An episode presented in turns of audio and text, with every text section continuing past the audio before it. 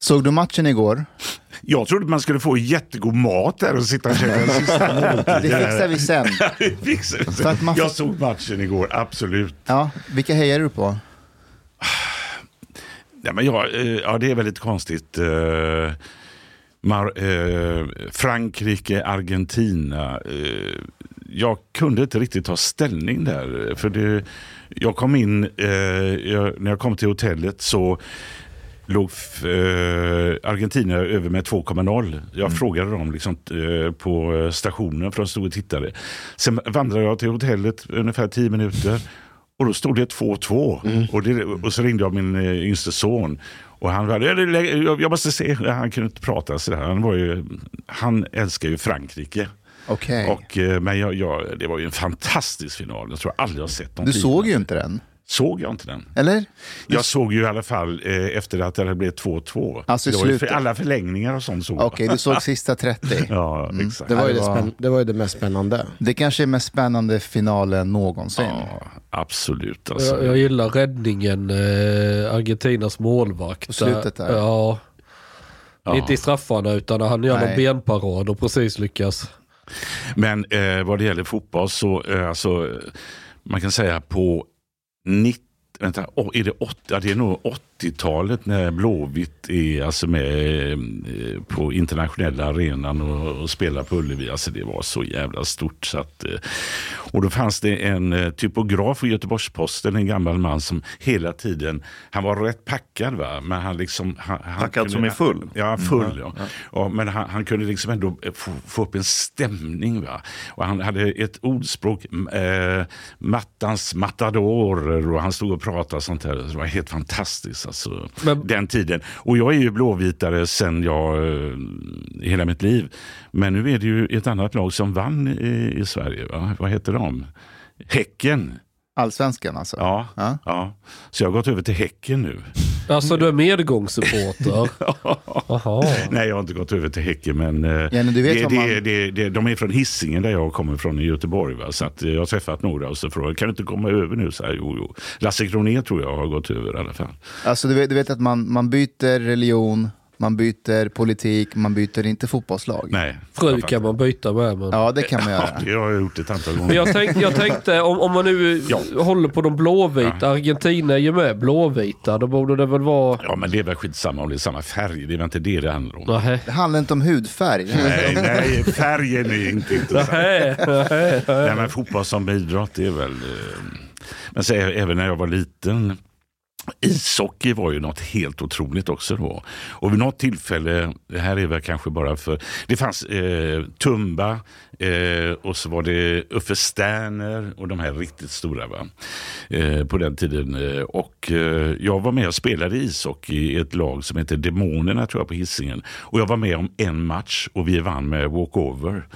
Så att, eh, men för tio år sedan ungefär så Eh, jag har ju hemligt telefonnummer och, och det är orsakat eh, av säkerhetsskäl men också av att eh, det ringde folk hela tiden och hade tips och det gick inte att ta emot det.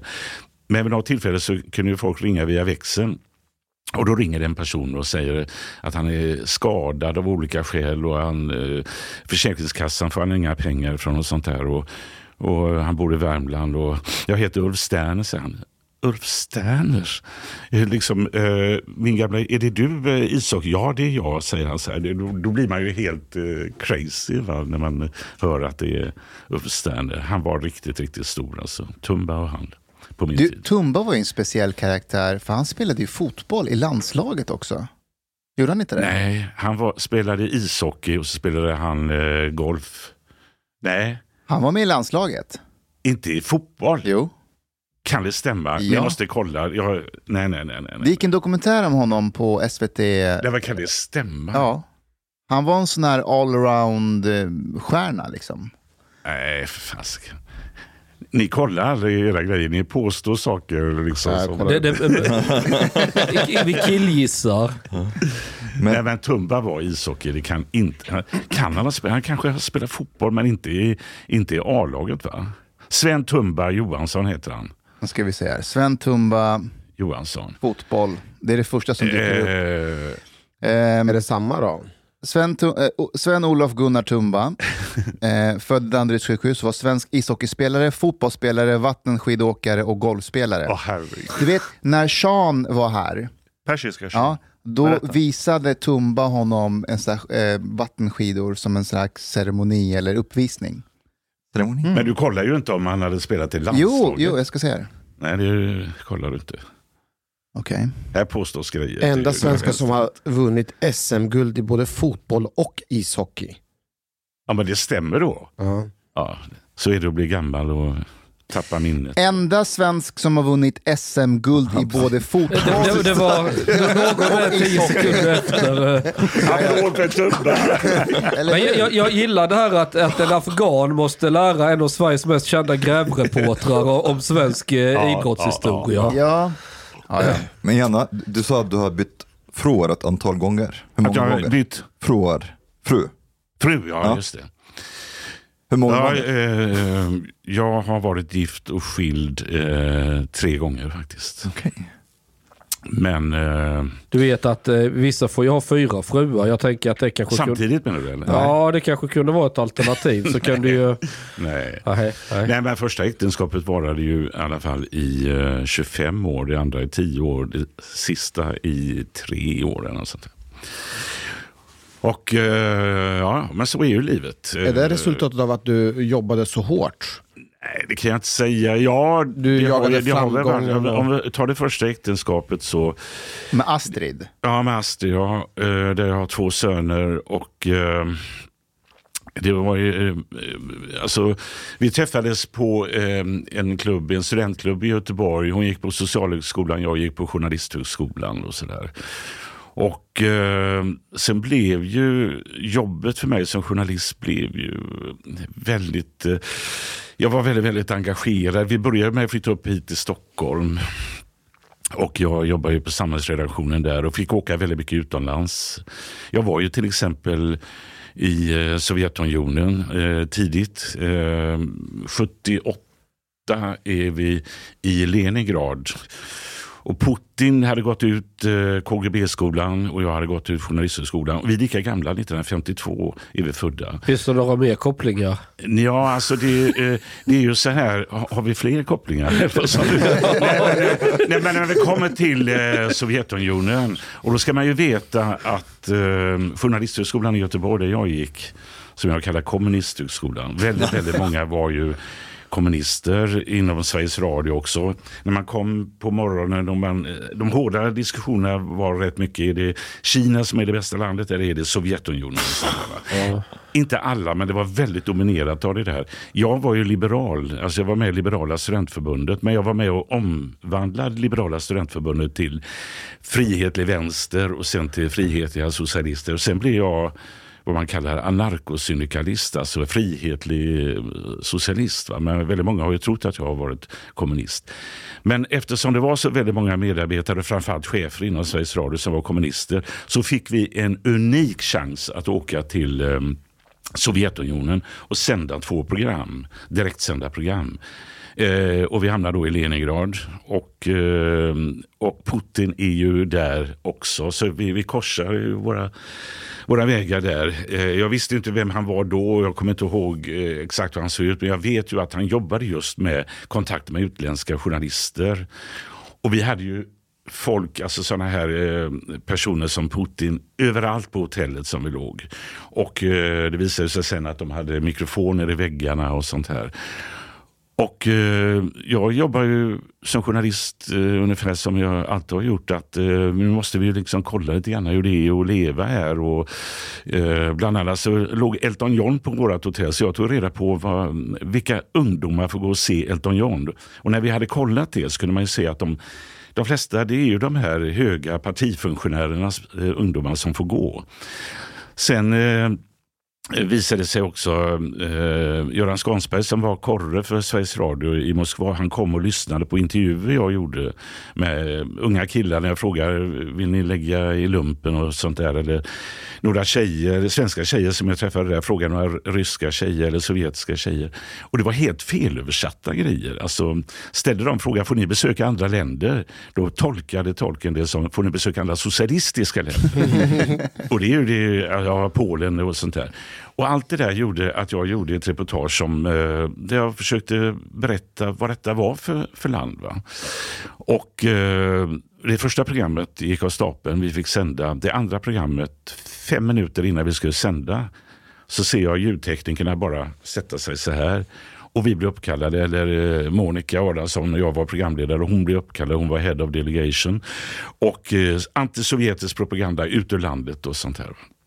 Och eh, då bestämde eh, Remzi Perani från Albanien, eh, hade han flytt, att vi skulle göra fem eller sex stycken kopior av mitt reportage i så här kassettband. Och han var jävligt rädd. Han kom ner till mitt eh, hotellrum på, på natten och jag fick liksom hålla honom. Han bara skakade så här. Han, han, visste ju vad det var. Jag har också varit i Albanien men långt senare. Det var ett av de absolut jävligaste länder jag har varit i. I vilket fall som helst så ehm, bestämde vi då att vi skulle smuggla ut det här. Men det var bara jag som hade stoppat det i ett cigarettpaket. Och, eh, och jag förstod, jag är ju aldrig rädd i de situationerna, men då när jag ser att de börjar kroppsvisitera folk så blir jag jävligt skraj. Va? Och eh, då såg jag att eh, britten som programsekreteraren hette, eh, hon hade blivit eh, eh klar med visitationen och alltihopa. Så jag la eller det här eh, kassettbandet i hennes necessär. Och så. Och när vi kom till Arlanda sen då, så när jag berättade att det låg i hennes väska, då svimmade hon kommer jag ihåg. sen blev det diskussioner inne på eh, redaktionen lite grann. Men Janne, varför det, det, det blev lite grann det här att eh, här blir vi bjudna till eh, ett land och så ska du granska det. Eh, det, det gynnar bara borgerliga intressen, sa man till mig då. Jaha. Jag menar, ska jag ta hänsyn till vilka det gynnar? Och du... Ska inte vi göra exakt det vi ska göra som journalister oavsett vilka det gynnar eller missgynnar? Och det där har varit en röd tråd för mig i hela mitt liv. Det där är ju ty- något som Sovjet hade kunnat säga lika gärna. Ni är bjudna till vårt land, varför håller ni på och granskar? Ja. Och du var med i Liberala Kommunister då? Eller? Nej, nej, nej, Liberala Kommunister vet fan om det finns sådana. Men eh, eh, jag var ju, eh, nej jag, jag hade inte jag hade slutat att vara politiskt aktiv. Det var när jag låg i lumpen. Alltså på. Men, men eh, jag, var, jag, var, alltså, jag såg mig mera som journalist och kunna slå åt alla håll. Va? Och inte liksom bara för att, eh, jag, jag menar, det här snacket om att det ska gynna borgerliga intressen. Det är för att vi alla inte gillar borgerliga. Jag menar, ska vi som journalister ha den typen av diskussioner så tycker jag då är vi inte journalister längre. Och det där, eh, sen, jag kan ju inte gå i god för allt vad som styr mig. Varför vad är det som triggar igång mig? Men det är väl rätt mycket genom åren att jag tycker att eh, vi ska ha eh, fria diskussioner på, eh, tar man en sån maktfaktor som Uppdrag granskning som eh, jag jobbade med i närmare 20 år. Så när det blir sådana diskussioner att eh, ja, men vi ska inte göra om det, vi ska inte göra om eh, till exempel eh, eh ja, det har varit eh, många gånger sådana diskussioner där jag tycker att eh, vi, ska, vi ska göra journalistiska bedömningar. Kan vi komma någon vart? Finns det eh, någon som liksom eh, eh, vill skapa en bild som är falsk? Vem det än det är så ska vi kunna göra det. Och när jag gör om Vänsterpartiets mörka historia, så jag var bland de första att göra två program 2004 om eh, Lars Ohly och eh, Werner och de här. Och det, jag fick ju tag i material som jag hade sedan länge visserligen om hur de har ju eh, skickat telegram till Ceausescu i, i Rumänien om att arbetarklassen i Sverige lider av eh, svåra tider och så lyckönskar dem. Eller sånt här. Det är ju fan inte klokt Va? But- but- och, och, och då var det, när jag gjorde om Vänsterpartiets mörka historia då, då var det någon på Uppdrag granskning som sa att liksom, men Janne varför gör du program om vårat parti? Varför granskar du våra parti? Vårat parti? Har vi ett parti som vi röstar på i Uppdrag granskning? Fan, jag, röstar, jag har aldrig röstat i hela mitt liv. Jag har röstat blankt. Och det kan man ju ha olika åsikter om, men så har det varit i alla fall. But do you think this ideological bias still exists in Sweden today in the media? Jag tycker, Tycker det. du? Ja, jag, ja det du säger, om vi är bias. Ja. Journalistkåren eh, tycker jag... Eh, ja, det finns... Eh, jag kommer ihåg jag på ett sånt här grävseminarium för inte så jävla länge sedan så ställde jag, det var Robban Aschberg och jag var inbjudna och det var väldigt mycket folk. Och jag ställde vissa frågor som är kontroversiella bara för att höra om... eh, Jag ställde bland annat en fråga, är det någon utav er här som tycker att vi har tagit för många eh, migranter till Sverige och att vi har varit för öppna? Och då är det 300 journalister, ingen räcker upp handen. Och då säger jag att, eh, okej, orsaken till att ingen, kan ju vara, eh, ingen räcker upp handen kan ju vara att eh, eh, ingen tycker att det har kommit eh, för många. Eh, vilket innebär att ni är absolut inte representativa och det kanske har sitt problem. Eller så vågar ni inte. Alltså det, finns, eh, det, det finns en bias inom journalistkåren. Det är min absoluta uppfattning och det får betydelse för vad vi tar upp och vad vi inte tar upp. Va? Och man låter sig eh, eh, sugas in i det där. Va? Och jag, jag vill ju bryta mot det. Nu ska vi ta de killarna som kom ifrån eh, Afghanistan. Mustafa och dem. Vad sa du? Sådana som Mustafa. Ja, Precis. jag var ju i Malmö när det kom som mest 2015 och jag står och intervjuar Morgan Johansson. Och då ställde jag frågan till honom, kommer jag ihåg. Han var väl inte justitieminister då, jag, han, jag vet, han var minister i alla fall. Och jag frågade honom, kan vi ta emot lika många som kanske hela övriga Europa gör? Är det, är det möjligt? Ja, eh, han menar väl att ja, det, är vi människor så ska vi göra det och sånt där. Alltså att inte våga eh, komplicera frågan. Och när vi fick eh, tips om att många av de här killar var det ju i väldigt, väldigt stor utsträckning, kanske till 90-95 procent. Att vissa då hade naturligtvis fått tips om att i Sverige, säger du att du är under 18 eller om det var något sånt där, så får du en socialassistent, du får eh, en lägenhet, du får förmodligen stanna. sånt här. Det hade väl jag också sagt om jag var lite äldre, att jag är under 18 och jag hade flytt över halva jordklotet. Det, det gör väl vem som helst. Men man fick liksom inte prata om det. Och, eh, man, man, och, och vi gjorde inte det. Och jag bestämde mig för att eh, att vi, vi, vi, vi, vi ska kontrollera det här. Vi åker till Kabul och kollar vad som händer. Eh, vi, eh, jag är uppe i Stockholm och då är det de här demonstrationerna vid Norra Bantorget till exempel. Och så var det en, en Fateme Eh, Chavare. eh, Aten, vad är hon? Fateme Fateme hette hon, ja just det. Och jag stod ju där och lyssnade på henne eh, när hon höll tal. Hon var väldigt vältalig och eh, fick väldigt mycket applåder och sånt där. Och bland annat står hon och säger att eh, alla sänds till döden. Alla sänds eh, absolut till säker död. Och eh, säkert hundra journalister hade intervjuat henne innan. Och jag gör också det då. Och, och ställer vissa kritiska frågor. Och en av frågorna som vi hade gått till botten med då också bland annat. Så ställde jag frågan, du säger i ditt tal att alla sänds till döden. Ja, säker död säger hon. Och då frågar jag henne, Eh, vad bygger du det på? Kan du berätta för mig vad du har för fakta bakom det?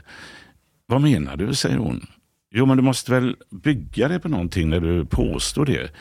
Nej, men jag menar ju inte fysisk död, säger hon. Jag menar psykisk död. Var det inte Och det är något helt annat än vad alla har uppfattat det som. Och vad är det med en journalistkår som inte har ställt den? Du behöver inte gå på någon jävla journalisthögskola för att fatta att den är kanske en av de viktiga, viktigaste att ställa till henne. Men varför, men varför ställer man inte frågan?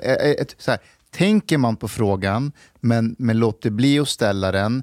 Eller är det bara att man inte tänker på det? Är det bara Nej, men inkompetens? det är, är väl en osjälvständighet att man vill tillhöra den här journalisten. Ja, jag vet faktiskt inte, men det finns alltså en, eh, en, eh, en tankers, eh, tankar och sättet att se på jobbet, att man ska vara eh, och där man aldrig får några motfrågor. Och, där, eh, och, och jag blir kallad precis vad fasiken som helst. Va? Men jag tycker att det är, det är jätteviktigt att att göra det där. Likadant var det när jag gjorde om barnfattigdomen i Sverige. Rädda Barnen går ut och säger att det är en kvarts miljon eh, barn som är fattiga i Sverige. Och då är jag sån här som person. Jag kommer på morgonen och har alltid liksom fem, sex idéer varav nästan alla i, i, i kassa eller så. Men jag kan komma. Nu brinner det på varenda jävla flyktingförläggning. Vi måste ut. Och jag vill ut. Jag vill inte sitta inne på redaktionen. Och, och, och då eh, säger jag så här apropå eh, att eh, eh, det här med Rädda Barnen. En kvarts miljon fattiga barn i Sverige och de hade beskrivit det som de har inte eh, vinterkläder när det är vinter, de har inte mat att äta och sånt där. Och då säger jag på en sån här stort möte och, eh, att jag måste ut och kolla det här. Alltså, det är ju inte klokt. Jag kan inte ha en kvarts miljon fattiga barn som varken har mat eller kläder. Och sånt där. Och när vi ger oss ut på den resan så märker jag att det här är stora överdrifter. Vi åker till Lagersberg i eh, Eskilstuna där det skulle finnas eh, närmare 90 procent fattiga barn. Vi kliver in där och pratar med folk och är där på när det är eh, någon julfest eller vad det var. eller något sånt där. Och då ser jag så här att ja, de är, alltså det är helt dominerat av eh, invandrare eh, som bor där. Det är påvert, det är fattigt. Men de har mat, de har eh, lägenhet, de har kläder. Istället kan det vara en ensamstående mamma från Iran som ligger och käkar medicin hela dagarna och kommer ingen vart och får, ingen, eh, får inget jobb eller någonting sånt där. Men de här överdrifterna gör mig tokig att ingen vågar. För då klart, då blir det ungefär som man eh, ifrågasätter att jag försvarar de rika. Jag försvarar inte de rika. Jag har ett klasshat från början eftersom jag kommer från arbetarklassen. Det klasshatet är jag inte stolt över. För det, Kan, eh, inte vi stanna det- där och det prata lite- mer om det? Ja. Du, berätta. För att, Nej, men det, det, det, man kommer liksom från det, det som jag eh, kommer ifrån. Så när jag kommer in på Journalisthögskolan så märker jag ju att de består till stora delar av, eh, kan man säga, en eh, litterär, en, eh, en övre eh, välbeställd eh, medelklass kan man säga. Va? Och så skulle de eh, se ut som arbetare. De klädde ut sig i några jävla eh, murarskjortor och arbetarskor från 30-talet. Det där kände jag ju inte mig eh, tillfreds med. Och eh, jag märkte att eh, jag skrev också en bok väldigt tidigt ihop med en, eh, en lumparkompis som heter Behöver vänstern gå i terapi? Eh, där, där man såg att de här, framförallt överklasskillarna, tar ju kommando inom vänstern. De klär ut sig som vad de trodde arbetare och sådär. Alltså det här förljugenheten. Och den har eh, triggat igång mig. Det här klasshatet mot överklassen, det är jag inte stolt över. Jag vet att jag tidigt fick något pris av DNs kultursida där jag säger att jag har det på det är någonting slutet av 70-talet. Det, det är inte ädelt och det har jag nog blivit av med. I din bok så beskriver du att du besöker en familj. Jag vet inte om du skulle hjälpa någon eller vad det var. Det var någon som var, du, du var mycket yngre. Och sen så åker du dit och sen så ska de lära upp dig hur du ska prata. Och, Ah, Vill du berätta om den? Ja, den är ju, ja, det är ju när jag är, är sommarbarn nere i Onsala då. Och eh, det är en, eh, det, det är en överklassfamilj. Sommarbarn, vad är Ja, det? sommarbarn kan du, jag, jag skulle också få lite pengar för jag skulle spara till moped då. Men vad är sommarbarn? Vad betyder det? Men det, alltså, det var ett sätt för, eh, jag var väl 14-15 år, att man eh, dels eh, avlastade min familj men också att jag kunde få bo där och bada. Och, men också min uppgift visade sig att jag skulle vara väldigt nära mannen som var hög militär. Han var väldigt trevlig för han hade ont i hjärtat så jag skulle vara med honom när han är ute och promenerar och sånt där. Och så var det då frugan som var eh, inte särskilt snäll tyckte jag.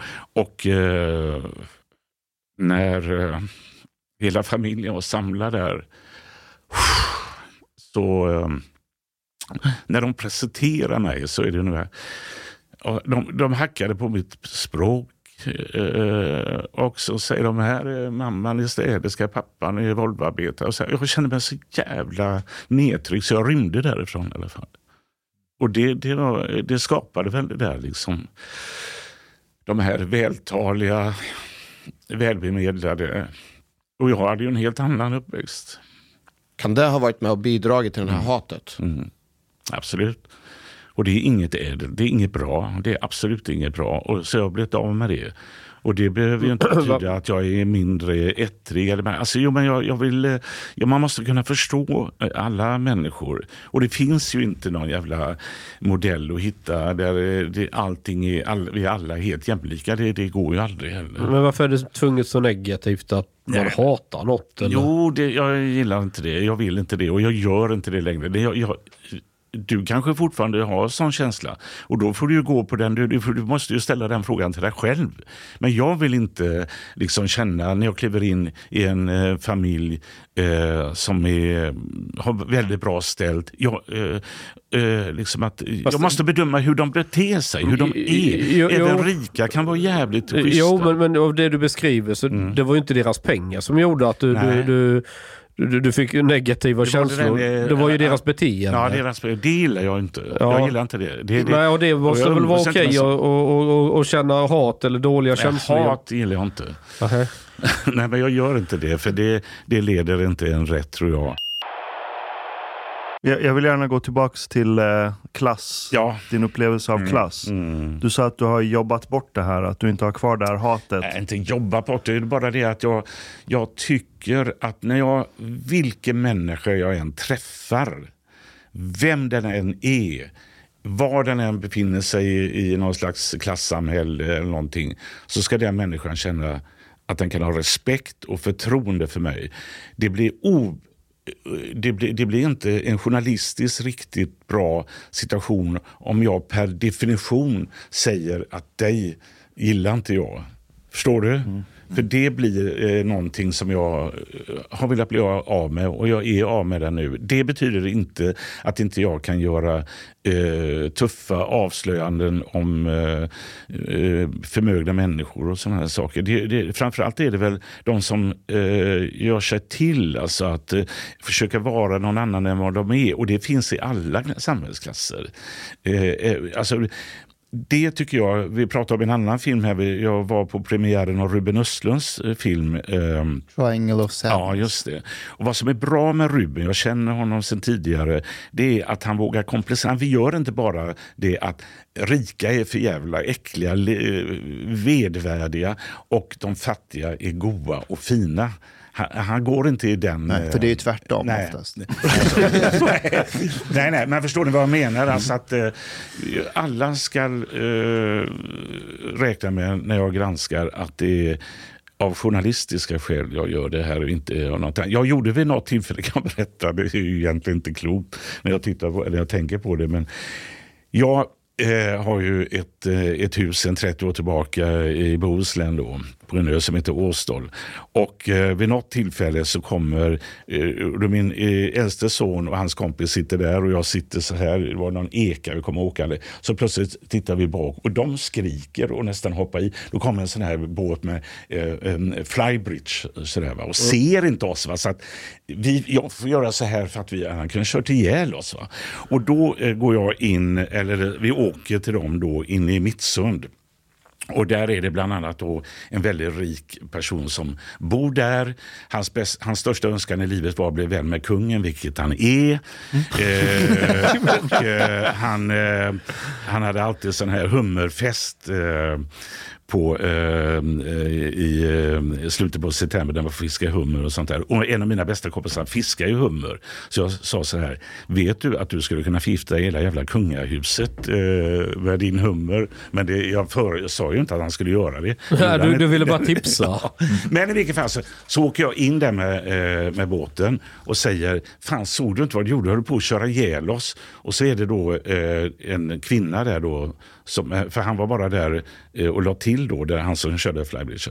Då säger hon så här, på- med så här riktig överklass, så här, kan du försvinna härifrån nu snälla, Så här. Mm. Nej, men han har ju för fan nästan kört ihjäl oss. Jag måste ha rätt att prata med honom. Så, här. så, för, så, så, så, så. Och du vet, det, det, alltså det bara kryllar i en sådär. Då, va? Eh, sen bestämde jag mig för att granska han som höll på att köra på mig. Det var en, eh, en eh, verkställande direktör inom, eh, i, i eh, Göteborg. Och eh, vi gör inspelningar till och med och det visar ju sig att han, eh, eh vad vi kunde, eh, att han hade köpt eh, stadsarkitekten i Kungälv eller något sånt där. Och det ena med det andra. Och, och jag sitter och vi ska göra ett helt striptease, heter det. Det var föregångaren Just av Uppdrag ja. En hel timme. Och vi har världens material. Vi är eh, hemma hos honom. Vi följer honom när han kör bil upp och sånt där. Va? Och eh, bland annat där så eh, hade han tre båtar liggande nere, vid bryggan. Och i vilket fall som helst så säger han till sina barn att gå ner. eh, Eller ja, han har ju en mikrofon på sig och han eh, har den kvar när han kliver in eh, till dem. Va? Och tror att den inte, han fattar ju inte att den är på men vi hör hur han säger till barnen. Nu eh, ta eh, båtarna, annars tror de att jag äger alla tre. Och Det gjorde han ju också. Så. men i vilket fall så såg jag en 14-årig flicka skräckslagen över när jag kommer dit. Va? Och när jag ska sitta och redigera där och, och, och det är två dagar kvar till sändningen och sånt här. Detta är 97, 98 och sånt här. Så eh, tänker jag. Och han hade rest till London i alla fall med familjen för att inte vara med om det här. Och, jag bara reser mig upp och tänker, nej vad fan, nej jag kan inte göra det här. Alltså, det här är ju liksom, eh, vi har, alla, vi har alla ingredienser att göra det. Vi kommer kunna klara det och sånt här. Men jag, jag, jag klarar inte det för jag inser att här drivs jag av någonting som inte är sunt. Förstår ni vad jag menar? Ja, jag fattar. Så vi lägger detta. Och på två dagar ska vi hitta på ett nytt program. Eh, liksom en timma direktsändning i tv. Och då säger jag så här att, eh, och jag vet att vi hade kunnat göra det här programmet. Vi hade aldrig behövt riskera någonting. Eh, man kan inte gå in bakom huvudet vad det är som driver mig. Utan vi hade kunnat eh, försvara att vi gör det här och vi gör det på det här sättet och sånt där. Men jag lägger det. Och eh, jag ringer upp honom eh, i London och han blir ju så glad så han börjar gråta nästan mer eller mindre. Och så här. Men då bestämmer vi oss, och det är ju ändå rätt tidigt, vem granskar granskarna? Så jag har hela studion full med allt från Robert Aschberg till eh, eh, ja, det, det, alla de här kända journalisterna. Vem granskar granskarna när vi gör fel? Och för då inser jag att vi har ju fått en jävla makt.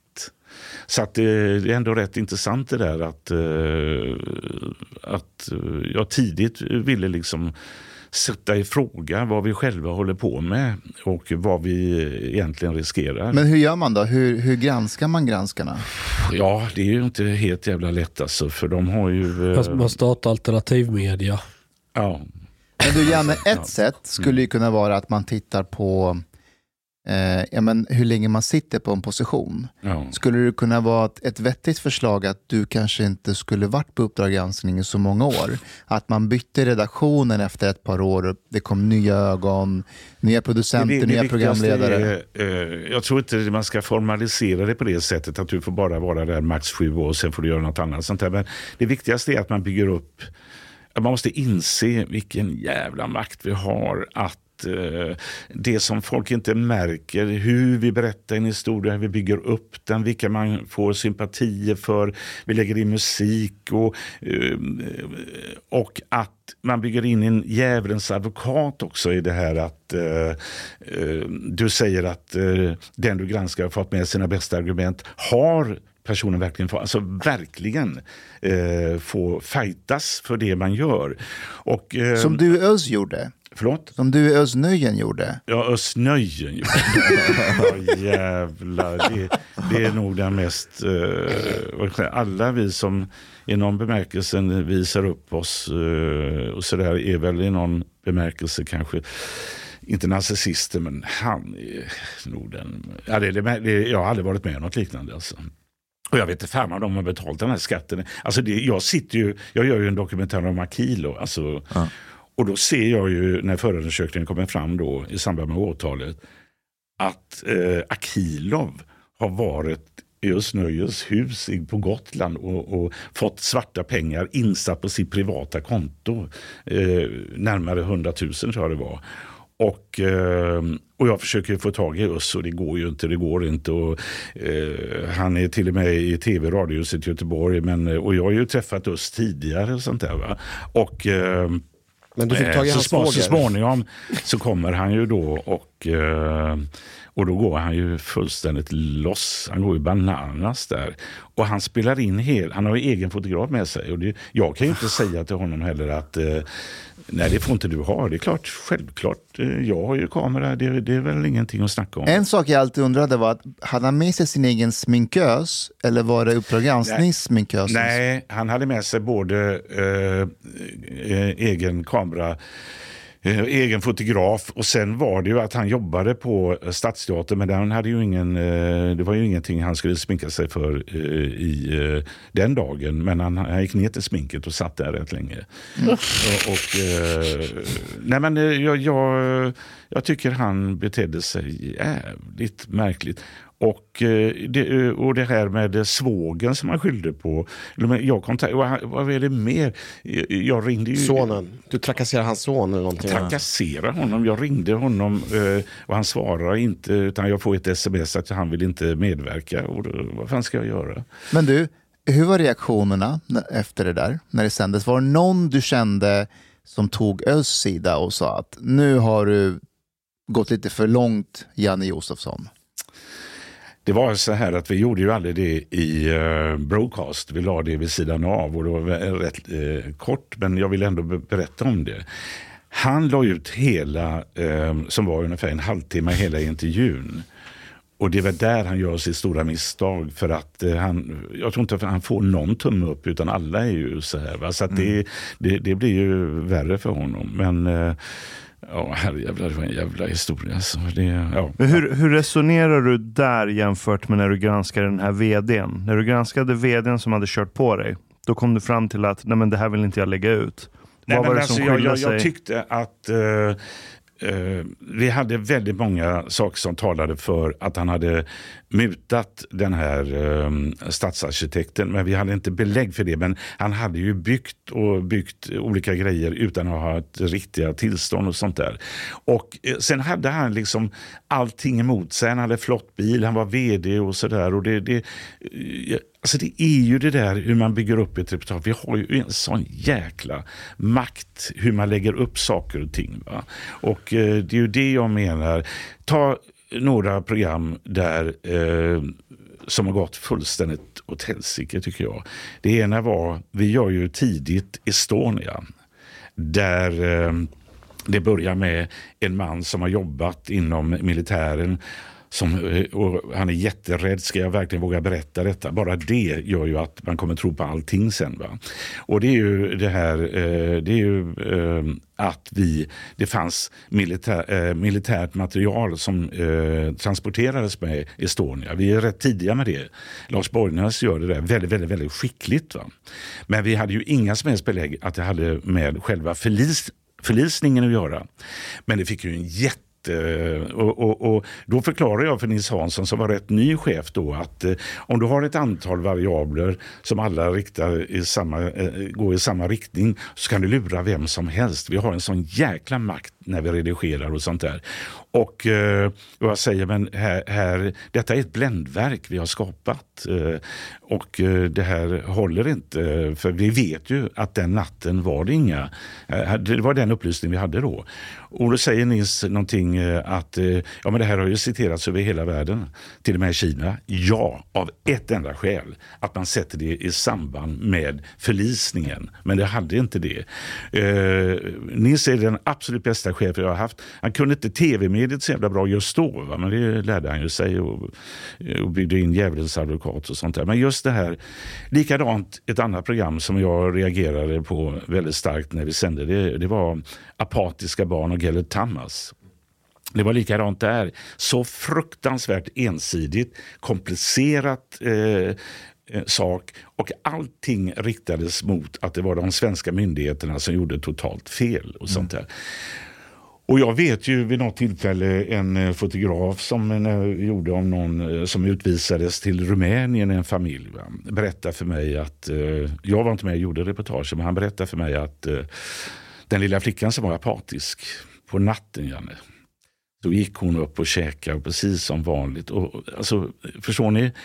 Och, och undanhålla den informationen är ju inte journalistik alls, utan något helt annat.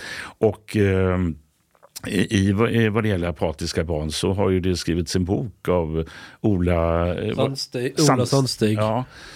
Vad heter han? Sandstig. Ja, och förnamn? Ola. Ola, ja. Ola Sandstig skriver ju det. Ni har ju varit kollegor rätt Ja, länge. ja, ja, jag säger ju det. Men jag, jag, jag, jag är så jävla gammal nu så att det här med namn, vet du. Ja. Ola är ju min favorit. Det var ju han ni skickade till Kabul, männen gjorde det Ja, reportaget. ja, ja, ja, ja, ja, jag har jobbat med honom. Jag hade, ju rätt, jag hade ju rätt med Sandstig, men jag var för. Ö, Ola, ja. Ola. Jo, men i alla fall, han har ju tagit fram eh, två stycken, en tjej och en kille, som var med om detta i Sverige.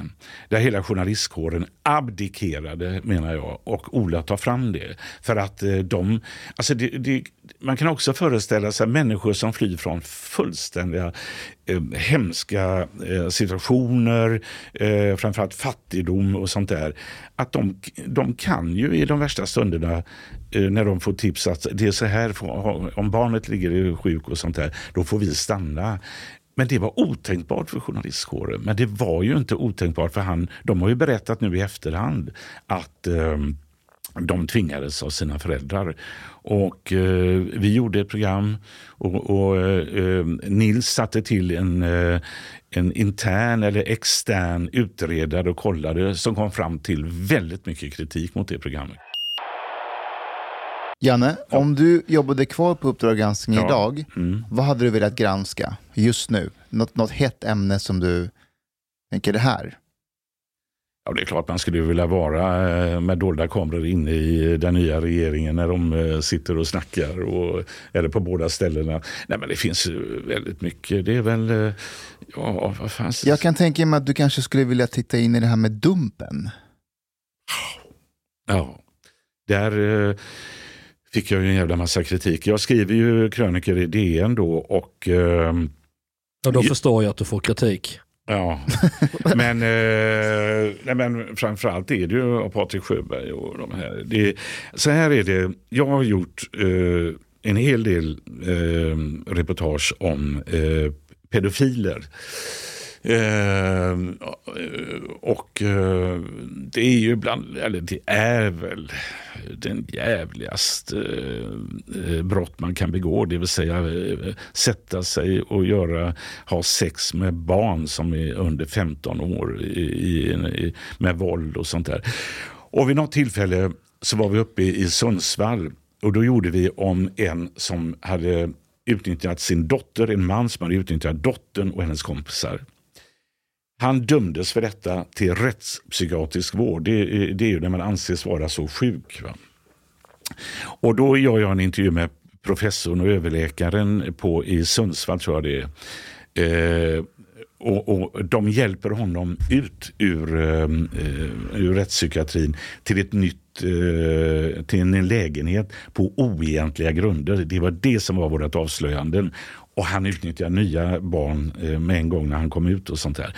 Och då gör jag en intervju med överläkaren där och eh, det sista jag eh, frågar honom utan att jag har liksom, tänkt att ta med svaret utan jag bara säger, kan man bota en pedofil? Nej, absolut inte, säger han. Alltså man kan inte det. Men i Sverige har vi den här rosemetoden eller vad det heter. För jag har varit eh, på ett fängelse i Göteborg som heter Skogomen som har sexualförbrytare eh, och intervjuat folk. Eh, vi, vi, har ju, vi, vi lever ju i tron att vi kan det. Nej, det kan man inte, säger han. Och då åker vi till Kalifornien i, eh, i USA för där har de nolltolerans eftersom det har hänt jävligt mycket otäcka grejer med mord i samband med eh, sexuella övergrepp på barn och så. Så att eh, vi åker till Santiago först, följer med polisen och eh, då är det så här att eh, de här sexualförbrytarna de har sån här eh, boja på sig som är elektronisk så de ser och vi var med polisen i Santiago bland annat. Då var det någon pedofil som hade cyklat utanför det området han får vara. Och de får inte vara i vissa parkområden och vissa skolgårdar och sådana här saker. Och sen ska vi upp till Coalinga, ett eh, sjukhus kallas det, kallas det, men det är ett fängelse för 1100 pedofiler uppe i eh, San Francisco-området. Men då ska vi övernatta då, för det var så jävla lång väg att köra. Och innan dess kunde vi se att man kunde på telefonen, det kanske man kan i Sverige också, det vet jag inte. Jag går in på telefonen så här, så åkte vi i ett villaområde. Jaha, där bor en pedofil och lite längre bort där bor en till och sånt där. Ja. Och de måste gå och knacka på sina grannar och säga att jag har varit dömd för Är sexual, Ja, ja, sexualbrott Är mot barn. Ja, din de har den lagen. Men tycker du att det är bra eller inte? Nej, alltså jag, jag, jag, jag ska svara på den frågan sen, men jag, jag, blir, jag, jag vet inte fan eh, Eh, om det är så jäkla bra. Bland annat då så övernattar vi på ett motell. Med, vi är tre stycken. Eh, Axel Gård Humlesjö är, eh, är researcher.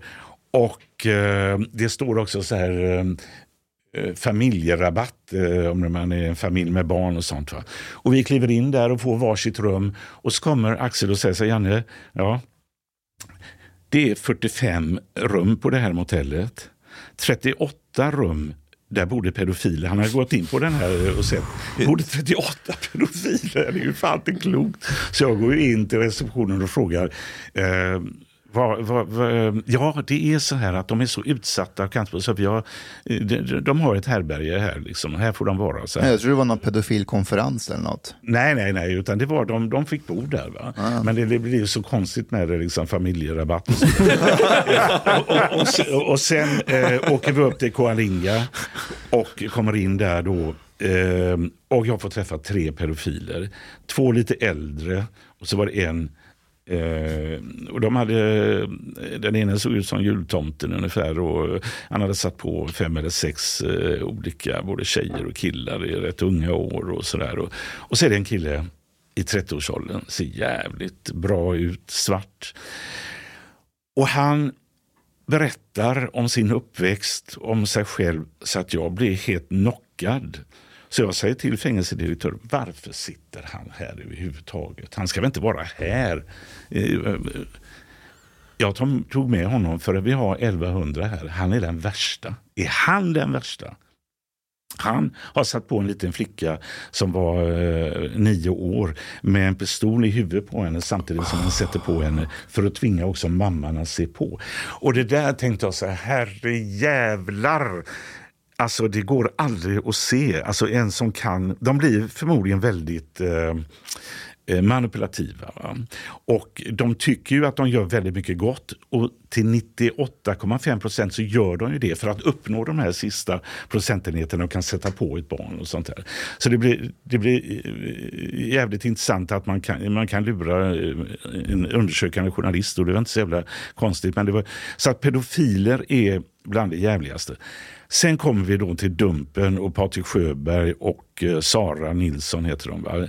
Där jag har sett då att de har nu eh, gått ut med namn och bild på 175 stycken så kallade gäddor. Alltså, där de sitter och eh, raggar upp, alltså de utses, utger sig för att vara en, flicka kanske eh, i eh, 12-13 års åldern och så kommer det någon dit och så filmar de med flera kameror och sånt där. Och så lägger de ut det. Och nu är det eh, en som tog livet av sig i våras och ytterligare en som tog livet av sig här i oktober.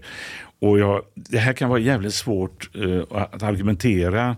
Men alltså att eh, visa eh, människor som de har för det första ännu inte gjort brottet. måste man vara klar. Vi har ju inga, eller De har ju inga eh, belägg för att brottet eh, det genomförs ju inte. Det är möjligt att de, det är mycket troligt till och med att de var beredda att göra det men de har inte gjort det.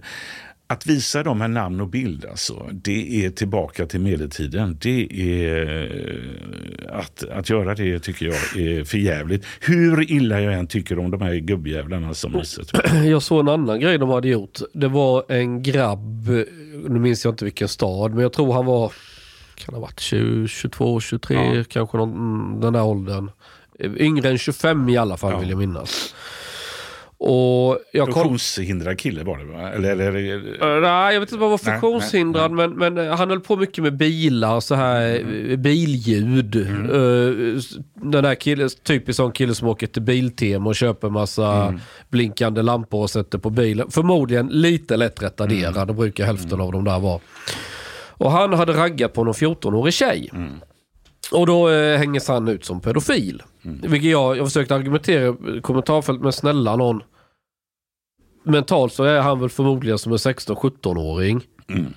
Och är det så konstigt liksom en 16-17-årig kille raggar på någon tjej som är 14, kom igen.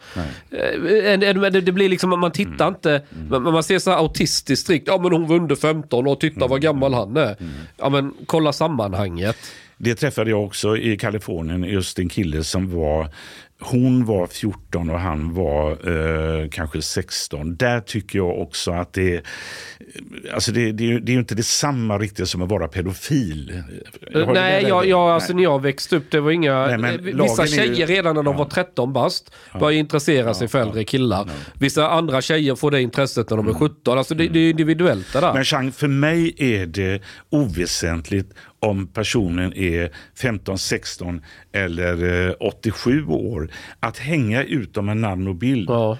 Eller du, kanske skulle kunna tänka dig... Alltså, Det beror, Men- nej, om, som det är ett sånt här exempel du säger, sätter pistolen mot någons huvud, har sex med en nioåring medan morsan tittar på. Ja, den hade jag hängt ut. Klart. Mm. Likadant som jag hänger ut om det dödspatrullen skjuter ihjäl någon på ett gym eller vad den må vara. Det är ju människor som är skadliga för samhället. Vissa gånger ska man, är det rent av bra, och, så, när man säger hänga ut. Men, jag, men då, eh, jag, jag har, eh, jag, jag, Jocke Lamotte som jag eh, kanske lite grann har, har, har hjälpt. Alltså, han, jag, jag, jag har ju jobbat med honom och jag gillar ju människor som är lite annorlunda. Eh, när han slutade på Uppdrag granskning så kom han in vid något tillfälle när jag var programledare och frågade vad har ni ikväll Janne?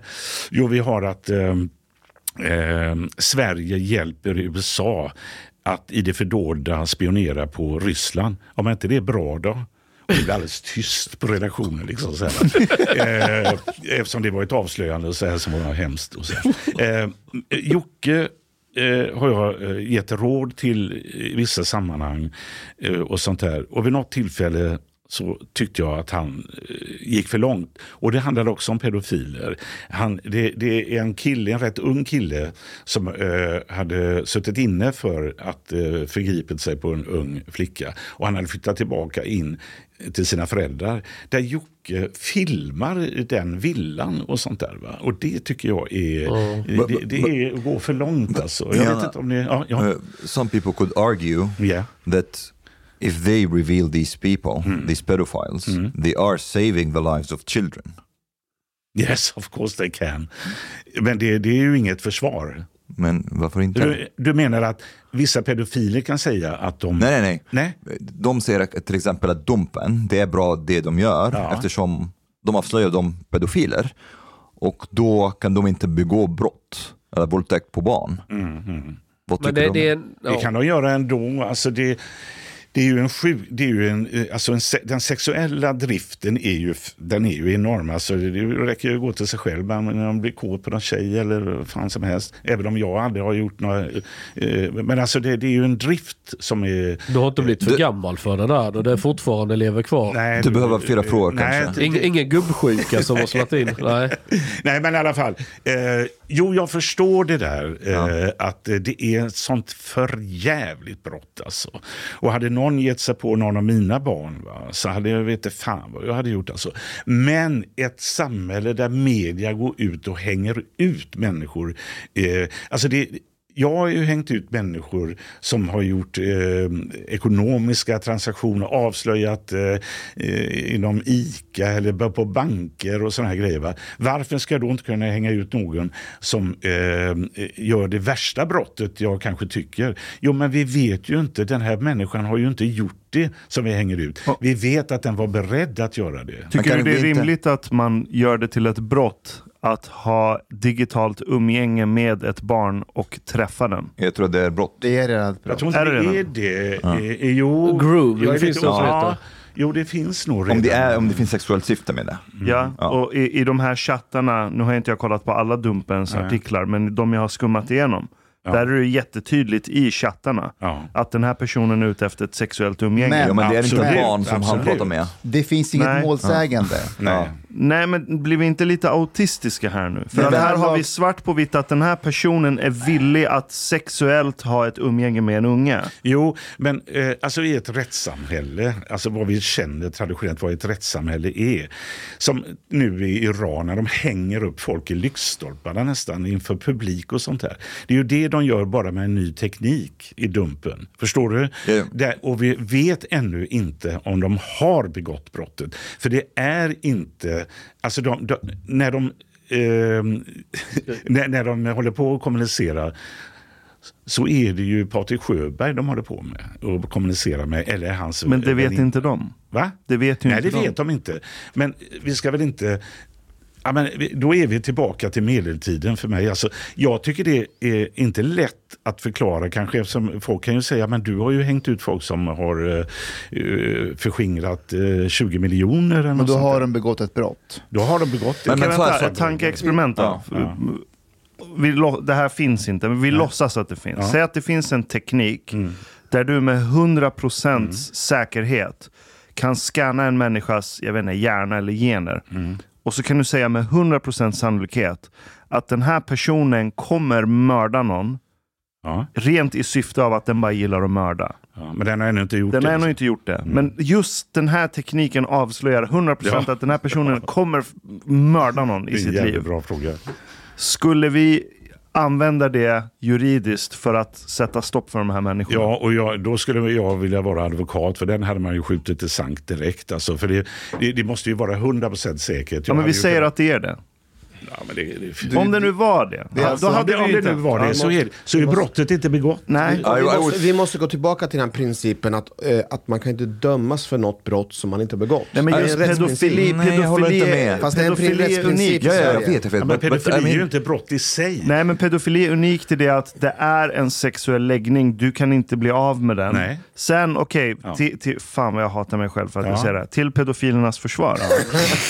Alla pedofiler, vissa pedofiler kan kontrollera det. Att Ja. de har det som fantasi men de begår aldrig. Ja. De flesta pedofiler kan kontrollera det och, och gör inte handlingen. De Hur vet flesta. du det? Finns det en undersökning där det, folk ja, själva... ja, det finns, det, det, jag, såg en intervju i Kvartal, eller hörde det var någon professor, någon som var där som pratade om det. De flesta gör faktiskt inte handlingen. Oh, but, but, but Ashkan, to, to, to answer, I would say, I would think this person that we discovered that he is going to kill somebody, that person should be isolated, I would say.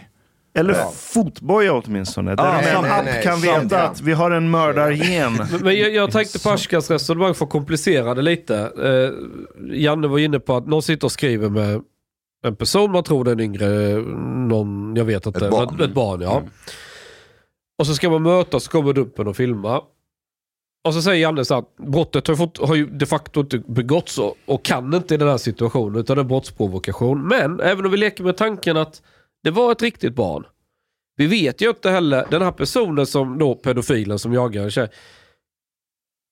Det är en sak att sitta vid datorn och skriva och det är en fantasi man lever ut. En annan sak i verkligheten när du, och så ser du det här barnet. Det kan mycket väl vara så att en och annan skulle bara, nej jag skiter i detta, Okej, det här okej. går för långt. Och det vet vi ju inte. För, för Ja. att vi har aldrig kommit dit än och då hänger vi ut en person som Fast de kanske... Gör, ju det, de gör ju det, vänta nu, i många av de här fallen från Dumpen, då reser de ju liksom från södra Sverige till norra Sverige för att träffa upp de här personerna. De tror att det kommer komma ett, en mamma med ett barn och de ska gå in på något hotellrum.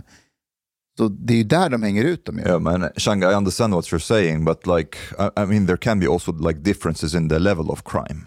So, I think seeking a child to have sex with that child, the seeking in itself should be a crime, which is a crime. Ja. Uh, raping a child, that's, that's I'm definitely not a crime. sure it's a crime. In Sweden, I'm i not sure. Men eh, även Aktuellt har, Eh, har okej. berättat att... Jo, eh, det är en ny lagstiftning. Det- right, okay. Eh, så, så i så fall, okay, here. Would you, if you have children, you have children, would you like to know if there are pedophiles in your neighborhood? Ja, Would det you like to veta. know that? Was this, would this be information? No, I don't like to know it. jag, jag skulle definitivt vill inte du vilja- veta Janne? Varför inte? I, I, I, know Jag vet, jag vet att jag tyckte det var märkligt när vi, ta till exempel eh, i, i Santiago då när vi åkte i ett villområde. Eller om jag eh, i ett höghus i Göteborg till exempel. Och jävlar. Här fasen ser du, här bor fyra olika pedofiler. En i tredje våningen och två stycken i, i, på våning fyra. Så här. Huh, vad fan ska, eh, eh, hur ska, vad ska jag göra då? Not not be there with the child. Ska jag, ska jag knacka på och säga dra åt helvete? Eller ska jag ringa polisen? Ja, men, eh, det är ju eh, det, det är kanske en pedofil som har suttit av sitt straff. Eller, eller, jag, jag vet inte fan. Men Alltså, samtidigt, vi har ju en offentlighetsprincip i Sverige. Det går ju att kolla det där Ja. ju. Om man bara vill. Aha.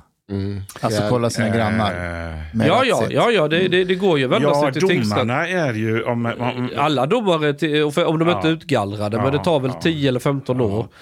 Och nu har vi rättsdatabas och sånt man kan söka online. det, och in- sådär. det innebär ju att snart kommer vi att ha det här. Eh, om vi inte redan har det. Att vi kan gå in och kolla och sånt där på någon app eller så. Ja, jag tror att det är någon myndighet som, som har gjort det lite svårare. Eller Jag, jag tror rent legalt finns möjligheten att bygga den tjänsten idag. Jag vet Ja. att folk har pratat om det. Ja. Kontakt med barn under 15 år i syfte att ha sex är olagligt. Böter eller fängelse upp till två år.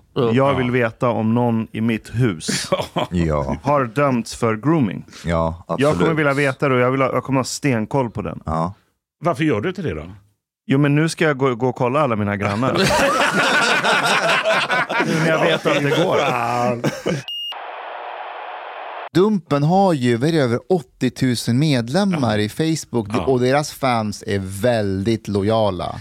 Du Hur, hur jag- var det när du var i Aktuellt? Ska, ska jag vara ärlig, jag vet, jag vet inte fan om jag ska prata om det här. Men, Jo men kör.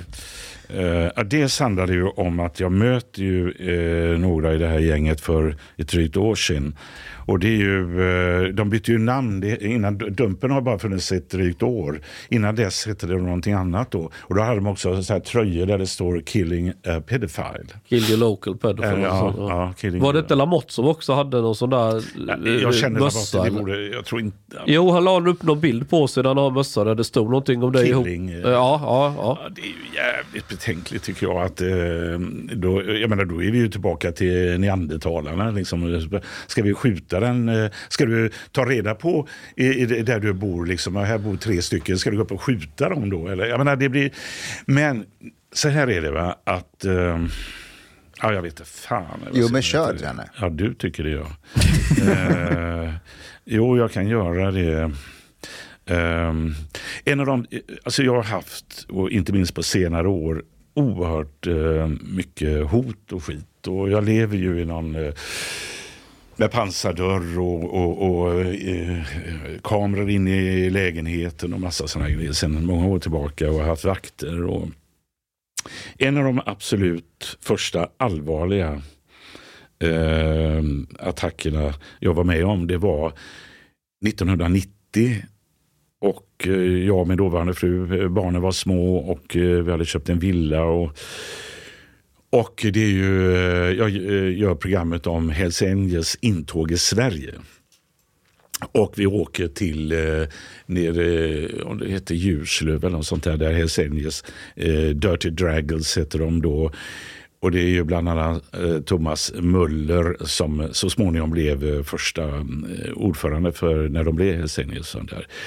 Och eh, vi åker förbi en gammal rotunda som det hette med stängsel och taggtråd och det var eh, vakter med hundar och grejer. Det var deras nya ställe.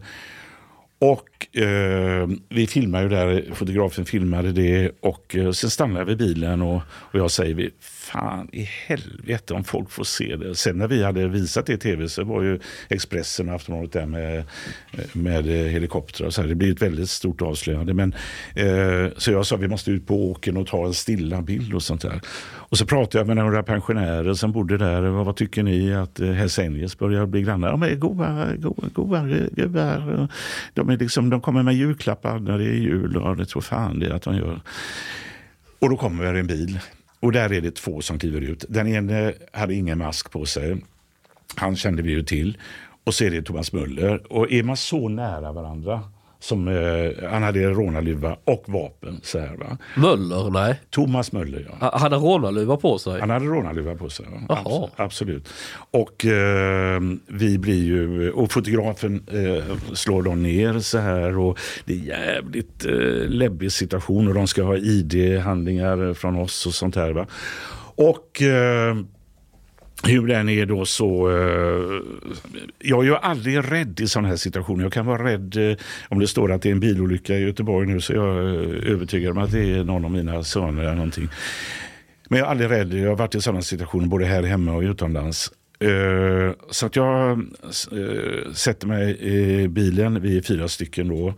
Researchen, ljudtekniker, fotografen och jag. Så, och så säger Ove Tefs då som är fotograf.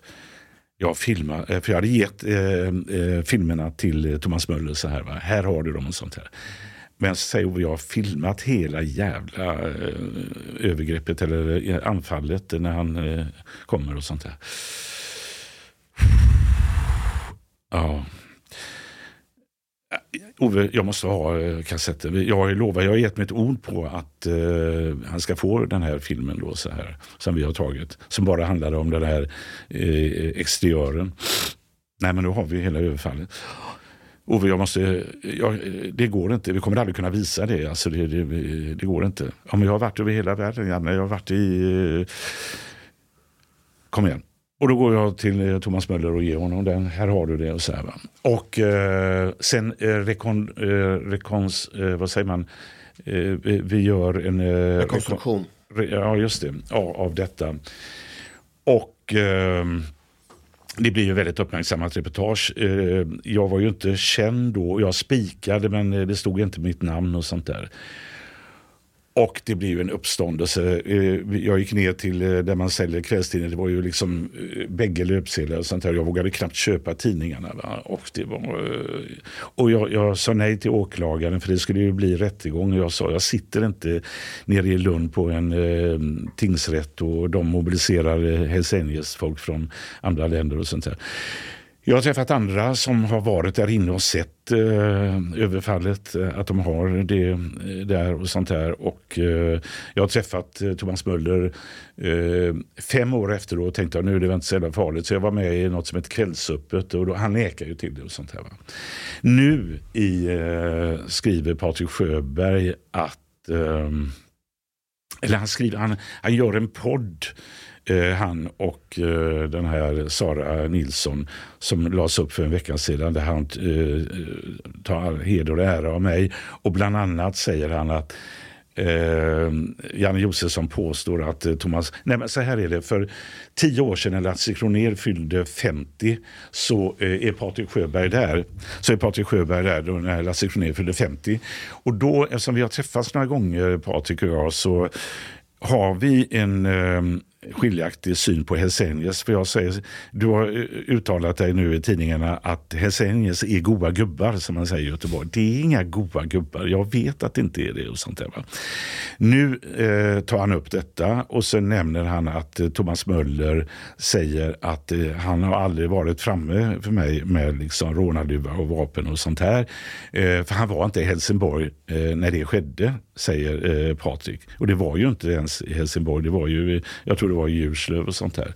Och det gör att, eh, att han börjar dra in det här och HA finns ju i Göteborg. Jag har till och med varit eh, HA-folk i Göteborg som kommer fram. Janne, gör aldrig mer om HA, vi gillar dig, så gör inte det och sånt där. Det, det, jag känner att han triggar igång den här jävla... eh, Och, och, och så tror han på Thomas Möller. Så det, är en, det blir en häxbrygd för mig. Var, var detta länge sedan eller? Ja, det här eh, det- är som när Thomas Möller eh, var framme med... eh, Ja det var väl länge sedan ja. Det var 90, Eh, Ja men, men att Patrik Sjöberg drog upp detta. en när- vecka sedan. En vecka sedan? Alltså i en podd Ja. med Thomas Möller. Ja, det ligger på Dumpen. Nej, men han refererar att han har pratat med Thomas Okej. Möller nu. Och så här, va? Jag tänkte, jag kan ju För- ringa Thomas Möller, jag har hans nummer. Höra vad han säger idag. För det är preskriberat. Gör det. Vi kollar om han svarar. Han, är ju, eh, Jo, han har ju lämnat det. H i good standard. Jag ska trycka på- Mhm.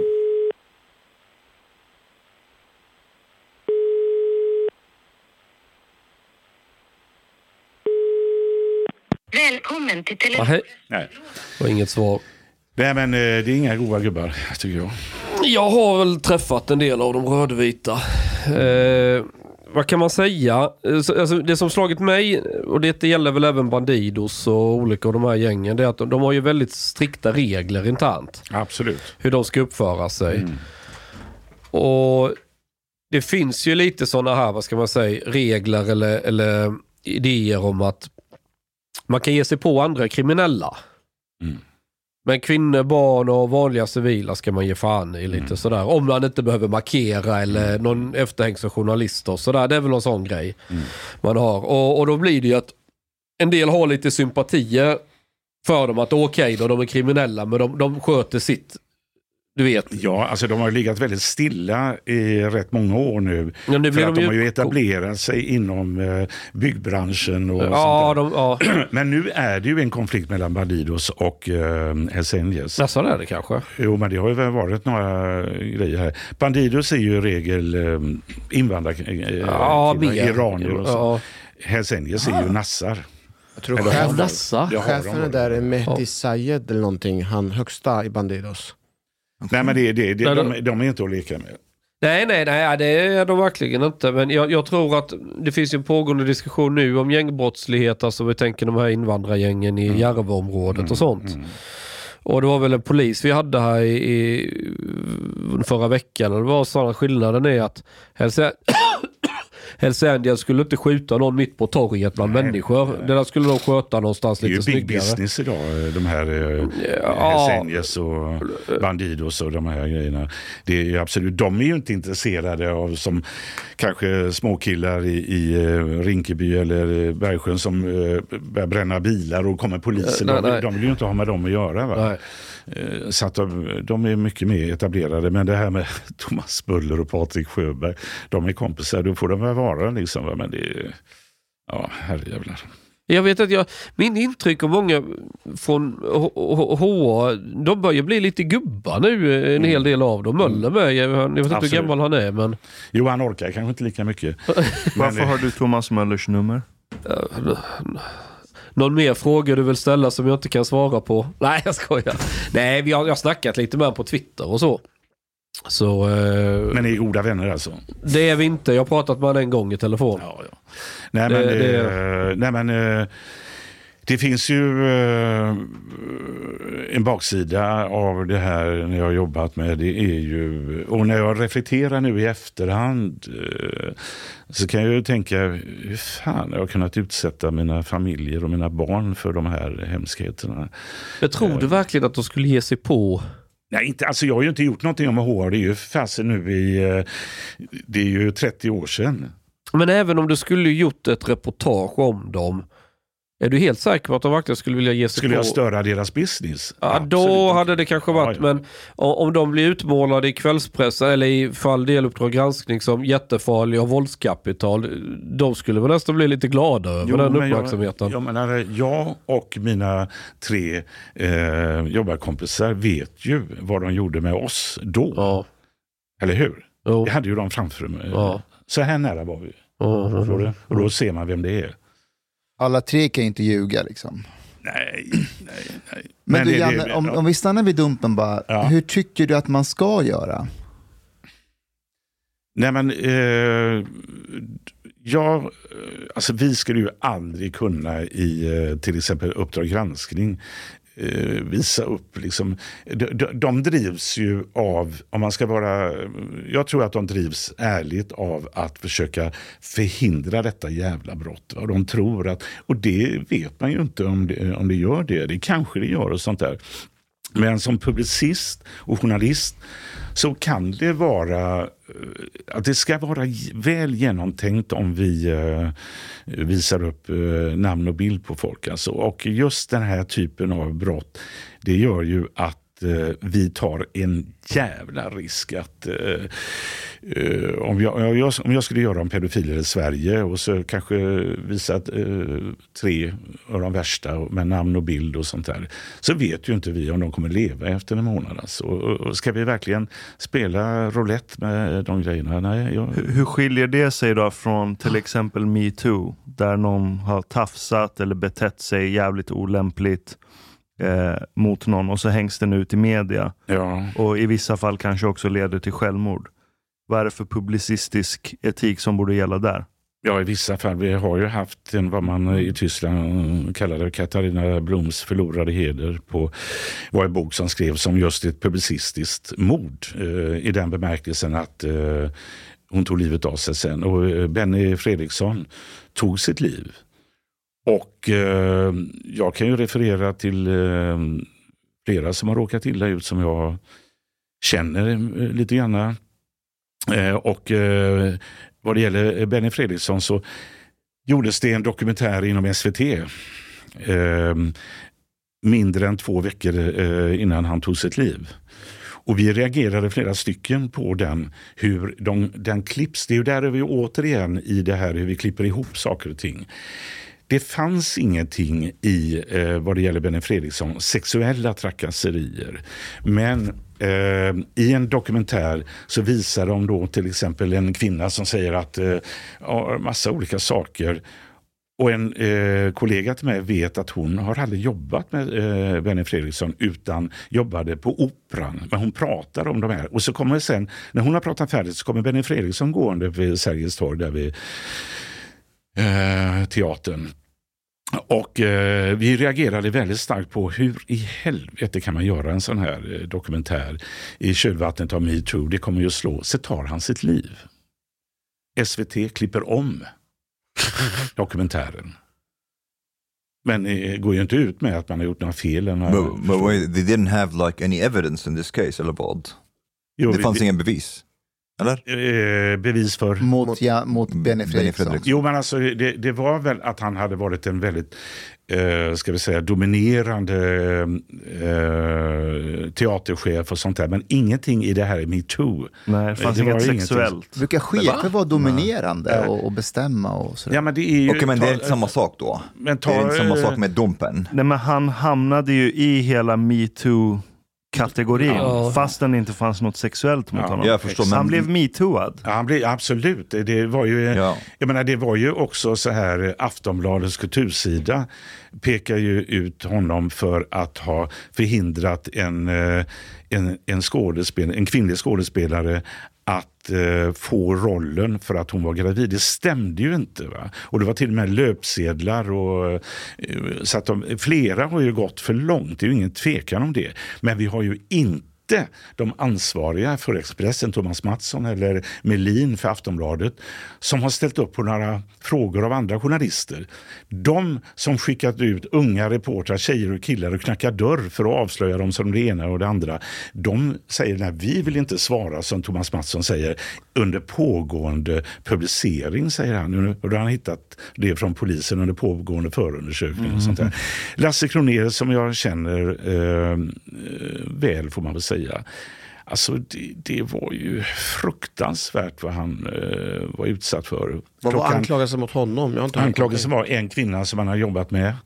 Och det skrevs ner och Masse Fritz eh, som hela tiden överprövar.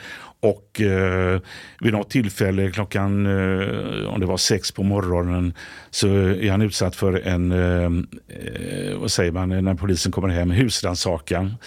Alltså ni kan ju tänka er själva eh, hur det var under den perioden. Ingen ville ha med honom att göra eh, och sånt där. Till slut så fick han ju helt rätt. Ta, eh, vad heter han på... Eh, Martin Timell. Martin Timell som jag inte känner alls lika väl. Men eh, jag har pratat, vi har pratats vid. Eh, han ringde mig tror jag efter att jag har skrivit någon krönika om det här. Och eh, då berättade han, och det tror jag inte Martin eh, jag tror Martin tycker det är okej att jag berättar det här. När det var som allra värst. Jag vet inte hur, jag har aldrig jobbat med eh, eh, Martin. Eh, och jag vet inte lika lite som någon annan vad som hände i badtunnan, var han tog eh, tjejen någonstans eller något sånt där. Han är friad i två eh, rättegångar i, eh, i eh, tingsrätten och i hovrätten. Han är fri. Men när det var som värst, va? och då, han, Martin Timell är ju liksom kanske en av de, eh, de eh, mest kända tv-personligheter vi har i landet. Va? Och han skulle åka ut till sitt landställe, han skulle köpa en back öl, han mådde så jävla dåligt tar på sig, sätter på kepsen så här och så ska han köpa den här back öl. Han går och tycker ju att folk tittar och glor och det kanske de gör också. Och så, och så tar han sin back när han kommer in på Systembolaget. Ställer sig i kön och så här och mår så jävla dåligt. Och så småningom kommer han fram till den här eh, eh, Systembolagets eh, disk, disken där, då, där det står en kvinna. Och så säger han, eh, eller så har han backen och hon tittar så här. Och så reser hon sig och går ut och stänger. Och han tänker, kan jag inte bara få göra rätt för mig? Men hon går fram och kramar honom. Och säger att vad du än har gjort, ingen förtjänar det du är ute för nu. Det är ju jävligt starkt tycker jag. Vad fint. Det jävla är att, att vi inte har haft någon riktig inom journalistkåren. Jag, jag, menar, jag har ju varit journalist i många år, jag känner så jävla många. Men inte någon riktig diskussion om hur kunde det gå så jäkla fel? Men det var, Uppdrag granskning gjorde en... eh, ja men det var väl rätt mycket debatt efter det här med metoo bland media. Man tog, Ja, men inte... Inte i början. Kommer du ihåg han Och från... inte ansvariga har ju inte ställt upp på frågor. Vad heter han på Aftonbladet? Han som... Virtanen. Nej, inte han. Han,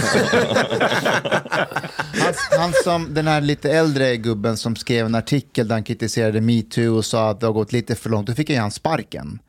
nu är han ju tillbaka hos Aftonbladet som, som, som skribent. Han bo- Ocean Cantwell? Nej, inte Nej. han. Han bor utomlands, eh, en äldre herre som har skrivit för Aftonbladet i massor, massor med år. Ja, ja, ja. ja. Eh, Staffan Heimersson. Ja, precis. Mm, Eh, men nu är han tillbaka. Visst, han skriver ju för, för Aftonbladet Ja, just nu. det. Men han åkte väl ur, ur Aftonbladet på grund av vad han själv hade skrivit i en krönika. Han skrev en krönika om metoo. Ja, just det. Där han sa att hörni, det börjar gå lite för långt. Ja. Och det var bara en vanlig, liksom, alltså idag hade ingen reagerat på det. Men då var det som att nej. Men eh, vad heter hon på Uppdrag granskning? Ehm, Lina Makbul. Ja, hon gjorde också ett reportage. Ja, just det. Och jag reagerade på det, för det var ju många andra som hade jobbat inom Uppdrag granskning som gick ut och ville bojkotta att ställa upp på intervju. Va? Som, som, eh, av jobbarkompisar? Ja, alltså som hade jobbat tidigare, som så här, hade gått ut i intern mail så här, ställ inte upp på den här intervjun. Varför? Ja. Därför att de menar på att de hade satt en narrativ eller... ja. Nej, men hon eh, var tuff, Lina Makbul. Hon, hon gjorde ju det. Mm. Och eh, Det tyckte jag var bra. Men det, eh, det har inte varit eh, tillräckligt mycket. För det, det är, så, eh, Martin Timell, vet du, det var ju, jag tror det var 14 löpsedlar som Expressen hade. Mm-hmm. Homofob, sexist, rasist. Alltså ni, ni förstår, det är, är, är något. De, de hittade i hans gamla böcker, där han skrivit så här skämtböcker. Ja. Eh, alltså vitsar. Mhm. Eh, och vissa av dem, ja, de är lite klumpiga idag kanske, men då skrattade alla åt dem. Han är inte pedofil i alla fall. Nej, men eh, de böckerna tog ju ner. Man kunde inte beställa dem längre. Och, Samtidigt var det ju bra med metoo, tycker jag. Alltså det fanns någonting väldigt bra att ruska om, inte minst i, eh, i miljöer eh, inom journalistik, inom film, inom teater och sånt där. Så har det ju varit många gubbar som har tagit för sig och sånt där. Jag tänkte på en sak när jag läste din bok. Ja. För det verkar som du och Chang har flera saker gemensamt. Dels är ni ju journalister, men också eh, just din bror. För du beskrev också i boken att din, var det din äldre bror, bror som hade bott i fosterfamilj va? Ja. Hade tagit en helt annan väg och var Ja, inom bröder- gängmiljön. Två bröder som mamma lämnade eh, på Vidskärs barnhem när de var nyfödda. Så är det ju. Och det är klart att... Eh, och den ena brodern kände jag ju inte till. Det är först för 15 år sedan han hörde av sig. Han bor och lever. Ehm, eh, men eh, min eh, andra bror, eh, han växte jag ju upp med. Han, satt ju, han var ju på fosterhem och satt inne och var ju kriminell. Och, det är klart att jag i vissa situationer, eh, när jag jobbade på Radio Göteborg till exempel, så gjorde jag om eh, alltså, eh, porrstråket på Andra Långgatan och sånt där. Och, och så är jag hos en polisman och han ska berätta om vilka som äger de här olika. Och så bland annat är det sån här, eh, vad man kallar eh, måls... Eh, när man kallar det sådana som är köpta för att bara eh, visa upp sig. Eller sånt här. Vad Eh, mål... Ja. målvakt. Målvakt, Målvakt, målvakt, ja. Så- visar han så kommer en bild på min bror. Ja. Och jag, jag sa ingenting och jag... uff. Och då ville de eh, på Sveriges Radio göra någonting som vi hade gjort eh, på lokalradion. Då. Och då sa jag till dem, gör det, men jag vill inte vara indragen. Och så sa jag, min bror är indragen och då vill inte jag vara med. Självklart inte. Så att eh, det är klart att vi... Eh, Har du men någon kontakt med din Chans bror? skulle väl aldrig våga göra någonting om... Vad sa du? Du skulle väl aldrig våga göra någonting om... Eh, Om Om din om bror? romer? romer? Mm. Någon Då skulle jag, reportage? jo, skulle jag absolut. Har du gjort det om romers kris och sånt där? Inte just då, men jag skrev ju ett blogginlägg en gång där jag berättade att det finns ju en kultur bland många romer eh, som den bygger på att du ska vara kriminell. Ju mer kriminell du är, ju bättre karriär. Du, du får ju stöttning hemifrån. Föräldrarna förväntar sig att de kan vara... Jag var, har ju varit med om familjer som jag lärt känna väldigt, väldigt nära. Eh, där föräldrarna är besvikna på någon av sina unga för den har inte varit med och stulit lika mycket som de andra. Och, Men det, det, det, det har ju funnits eh, också där inom journalistkåren där man, eh, alltså alla, eh, eh, Hannes Råstam och jag när vi åkte genom Europa och gjorde om trafficking, då fick vi ju en insikt om romerna och romernas situation i framförallt forna Östeuropa. Det var ju liksom eh, läger och det var, eh, det var till och med en som inte ville tolka för oss, för de ville inte ha med romer att göra. Samtidigt kunde vi ju se i vissa läger eh, att det fanns romska bossar som hade väldigt mycket att säga till om. Och eh, vi, vi eh, Eh, när jag tyckte att eh, ska vi inte göra om det här med eh, den romska tiggarna, att delvis hade de ju till Göteborg, det blev till, till och med en rättegång, att man utnyttjade handikappade som inte fick behålla någonting utan det var några romska bossar och sånt där. Va? Och övriga media eh, hänvisades till alltid när de ringde upp eh, Rädda Barnen, Amnesty, alla de här organisationerna, att det är, det är som råttan i pizzan, det stämmer inte. Och så hänvisar man till en undersökning i Oslo som hade kommit fram till att det finns inga kriminella ligor bland tiggarna. Och eh, så småningom så, eh, våran eh, mots, eh, motsvarande i Norge till Uppdrag granskning som heter eh, Brännpunkt, har det. De gick in och kollade hur den eh, forskarrapporten eh, gjordes. Och då var det ett antal forskare i eh, Oslo som skickade studenter till Köpenhamn, Köpenhamn, Malmö, Göteborg, Stockholm och Oslo. Och instruerades att gå fram till de som tiggde och säga är du en del av en kriminell... Eh, och alla svarade nej. Det är ju fan sinneslött. Eller? Jo, jo, jo. Ja, lite grann. Ja, men det är det ju. Alltså, även om de, de står väldigt långt ner, men man ska våga. Jag gjorde om det romska lägret och, blev, eh, och det, det gjorde ju att de, det romska lägret i Malmö, Just det. där det var eh, kanske upp mot 300 som bodde där. Och eh, Det börjar ju med att de eh, kastar grejer på mig och sånt där. Men som sagt, jag är ju aldrig rädd. Och så småningom får jag kontakt med någon där inne i det romska lägret. Och då krävde han att jag skulle ha tillstånd av markägaren. Eh, det vill säga, de ockuperade, men jag skulle ha tillstånd av markägaren, vilket jag fick. Och så kom vi in. Och det är ju då de börjar städa. Och då ställer jag ju frågor, varför är det så skitigt? Varför, eh, och då får jag ju kritik från annat journalisthåll. Hur kan du ställa sådana frågor? Och för mig är det omvänt. Att inte ställa de frågorna som alla har när man ser det är att se ner på de här människorna.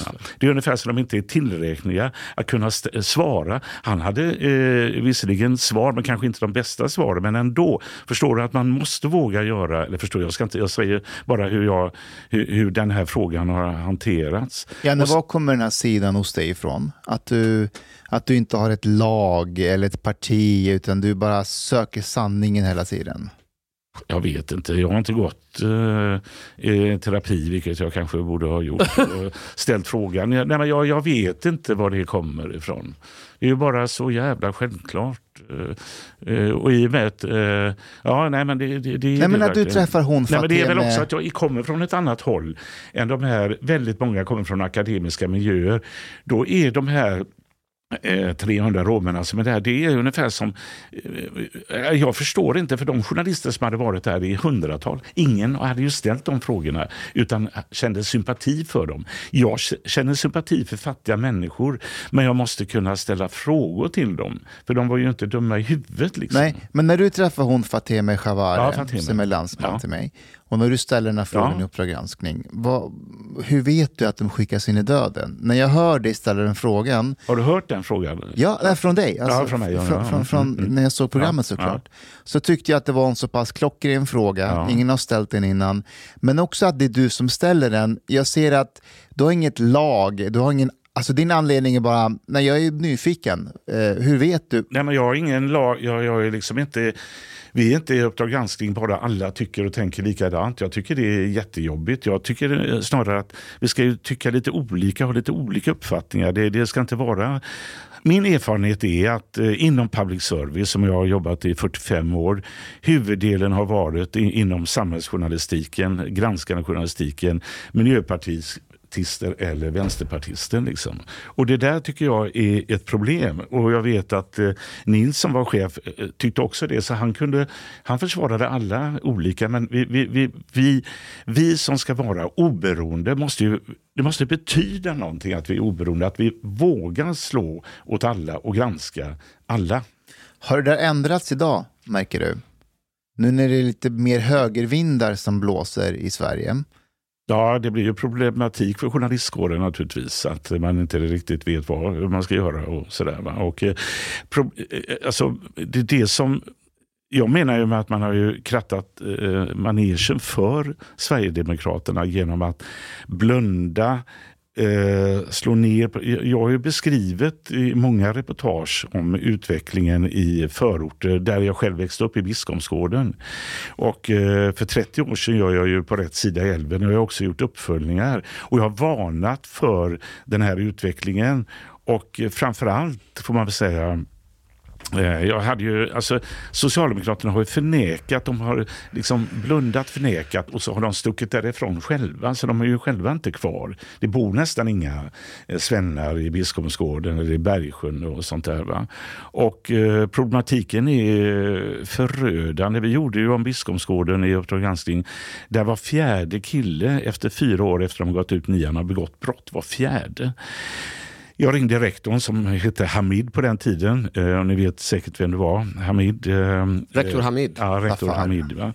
Han var ny, eh, men han var i alla fall ärlig. Och då frågade jag så här, eh, för det, det var ju den skolan jag gjorde om eh, då på rätt sida älven. Hur många elever har du nu i högstadiet? Ja, 550. Hur många av dem är svensktalande på raster och liksom har svenska som modersmål? Och då hör jag det blir tyst. Så en, två, tre, fyra kanske. Av 550. Och då känner jag så här, kallas detta ett mångkulturellt samhälle? Det är ju fan motsatsen till det. De har ju massa språk, ju somaliska, arabiska, Somaliska, dari, arabiska eritreanska. Ja. Jo, jo, men alltså de, det här är ju ungdomar som ska växa in i, i, i och leva i Sverige. När vi gjorde om eh, högstadiet i Rosengård som ledde till att de stängde eh, högstadiet där så visade det ju sig att jag tror inte jag överdriver att närmare 90 procent av killarna, det är ju killarna som eh, eh, gör sämst ifrån sig i skolorna, gick ut utan fullständiga betyg i Rosengårdsskolan då. Det vill säga de kunde inte komma in i, eh, på gymnasium och sånt där. Va?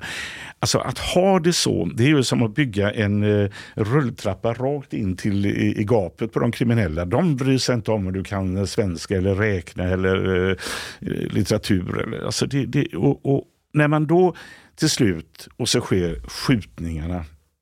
60 000, se, eh, sex, 60. skjutningar i Sverige hittills. Nu sköts det någon igår, jag vet inte om han överlevde eller inte. Eh, medan i Norge är det fyra och två i Finland. Och så- Alltså det, det är, ehm, jag har inte gjort en vetenskaplig undersökning vad det beror på, men det är klart att det har med allt det jag har sett i, i de här eh, områdena när jag har varit inne väldigt, väldigt mycket och gjort väldigt mycket. Jag var i Finland häromveckan, i Helsingfors, och så pratade vi med finska polisen. Ja, Och de var väldigt oroliga för att eh, deras ungdomar, de ser en massa tecken på att de börjar bli som, som i Sverige. Mm. Eh, barnrån har ökat kraftigt. Eh, och så åkte vi till ett eh, utsatt område. Alltså utsatt område, det här är Finland. Det, det är liksom... Hela Finland är ett utsatt område. så, Hela Finland. Ja. Eh, och, då, och då träffade vi ett par unga invandrarkillar i deras centrum, i det här om- området. Lesbo hette det. Eh, det var en kille från eh, Marocko, en var från Palestina och en från Tunisien. Och då sa de, då sa de till mig att eh, deras vänner följer den svenska rappen väldigt intensivt. Och de försöker härma den svenska gangsterrappen. Mm. Och de ser upp lite till de här killarna, eller ganska mycket. Ja. Eh, och, då det sa, och då sa han till mig, kan du visa mig Rinkeby? Sa han. Det här är 15-16 år. Mm. Så jo, det, kom dit så kan jag visa dig, sa jag. Och- är det farligt, sa han. Och då sa han, nej, alltså du kommer ju smälta in rätt bra, sa jag. Liksom. Då blev han lite besviken. Mm. Och då sa jag till honom, men eh, fast i och för sig, de kanske undrar, vem är du, vilket gäng tillhör du? Och då blev han liksom Ja. pigg igen, är det sant? Ja. Och då tänkte jag, shit, de, de imiterar Sverige Mm. och tror att det är någonting nice. Mm.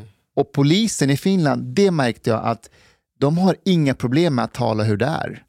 De, de går ut och slår larm och de har typ fyra mord. Mm. Eller har skjutvapenmord. Nej, men det, det som har drivit mig är ju, och det kan man väl säga är kanske en svaghet hos mig, men det är ju hyckleriet. Alltså. Det vill säga att man har eh, förskönat eh, förhållandena. Eh, Jag träffade vid något tillfälle vdn för MKB i Malmö som också var socialdemokrat, som berättade för mig att det ringer ju kamrater till honom och säger att eh, ja, du vet ju, du känner ju Kalle och så. Nu är han 19 år, du tror inte du kan fixa en lägenhet eh, och så. Partikamrater emellan och sånt där. Och får då eh, det svar att ja, det är inte lätt, men det får bli Rosengård. I Rosengård? Då tror jag fasen inte jag vill ha min son boende i det jävla blatteområdet. Alltså det är det värsta för mig. va. Men ännu värre kan ju vara det som sker nu i en väldigt snabb förväxling. Jag, jag kan inte peka på det, men jag är inte helt säker på att det här med anonyma vittnen eh, och, och vad är det de kallar det när de kan gå in i områden och bara... ha- Visitationszoner. det har vi ju nästan i praktiken redan kanske. Jag menar, så var det ju i Fittja till på på 90-talet, när man, sk- eller på 2000-talet då i början där, där man skulle återta territoriet. Men det kan bli en backlash av det också. Alltså, eh, eller hur? Du förstår vad jag menar? Jag. Anonymt vittne, det är ju någonting. Tänk om någon skulle anklaga dig eller mig för någonting som vi får inte ens reda min advokat får inte ens reda på vem det är. Det är samtidigt vet jag ju till exempel den här eh, eh, fantastiska tjejen i Lövgärdet i Göteborg som ser två killar på skolgården på eh, högstadiet med pistoler och gör en anmälan. Dagen efteråt så kommer bröderna, till den, det är en släkt där som är rätt känd, som hämtar upp henne, misshandlar henne i bilen. Och hon står på sig, hon ska eh, vittna. Men sen när henne, till och med eh, hennes mamma eh, blir hotad.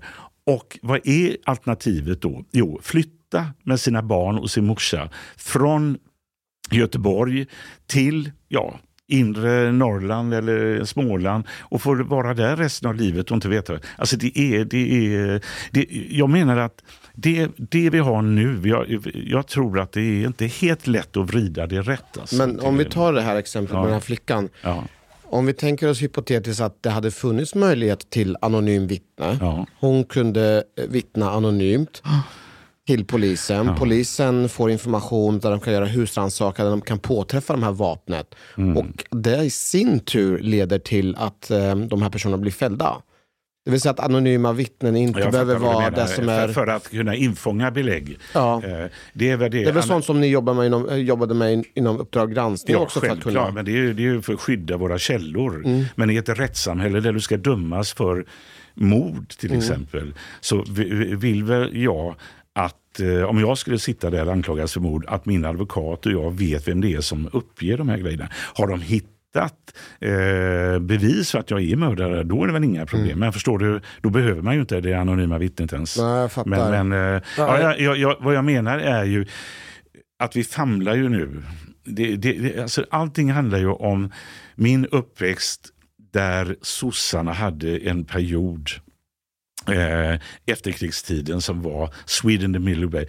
Alltså, samma år jag var i Sovjetunionen, där i Leningrad, så är jag i, eh, i Florida eh, i USA.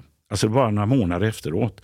Och eh, eh, Kissinger är där och det är presskonferens. Och jag ställer frågor till Kissinger.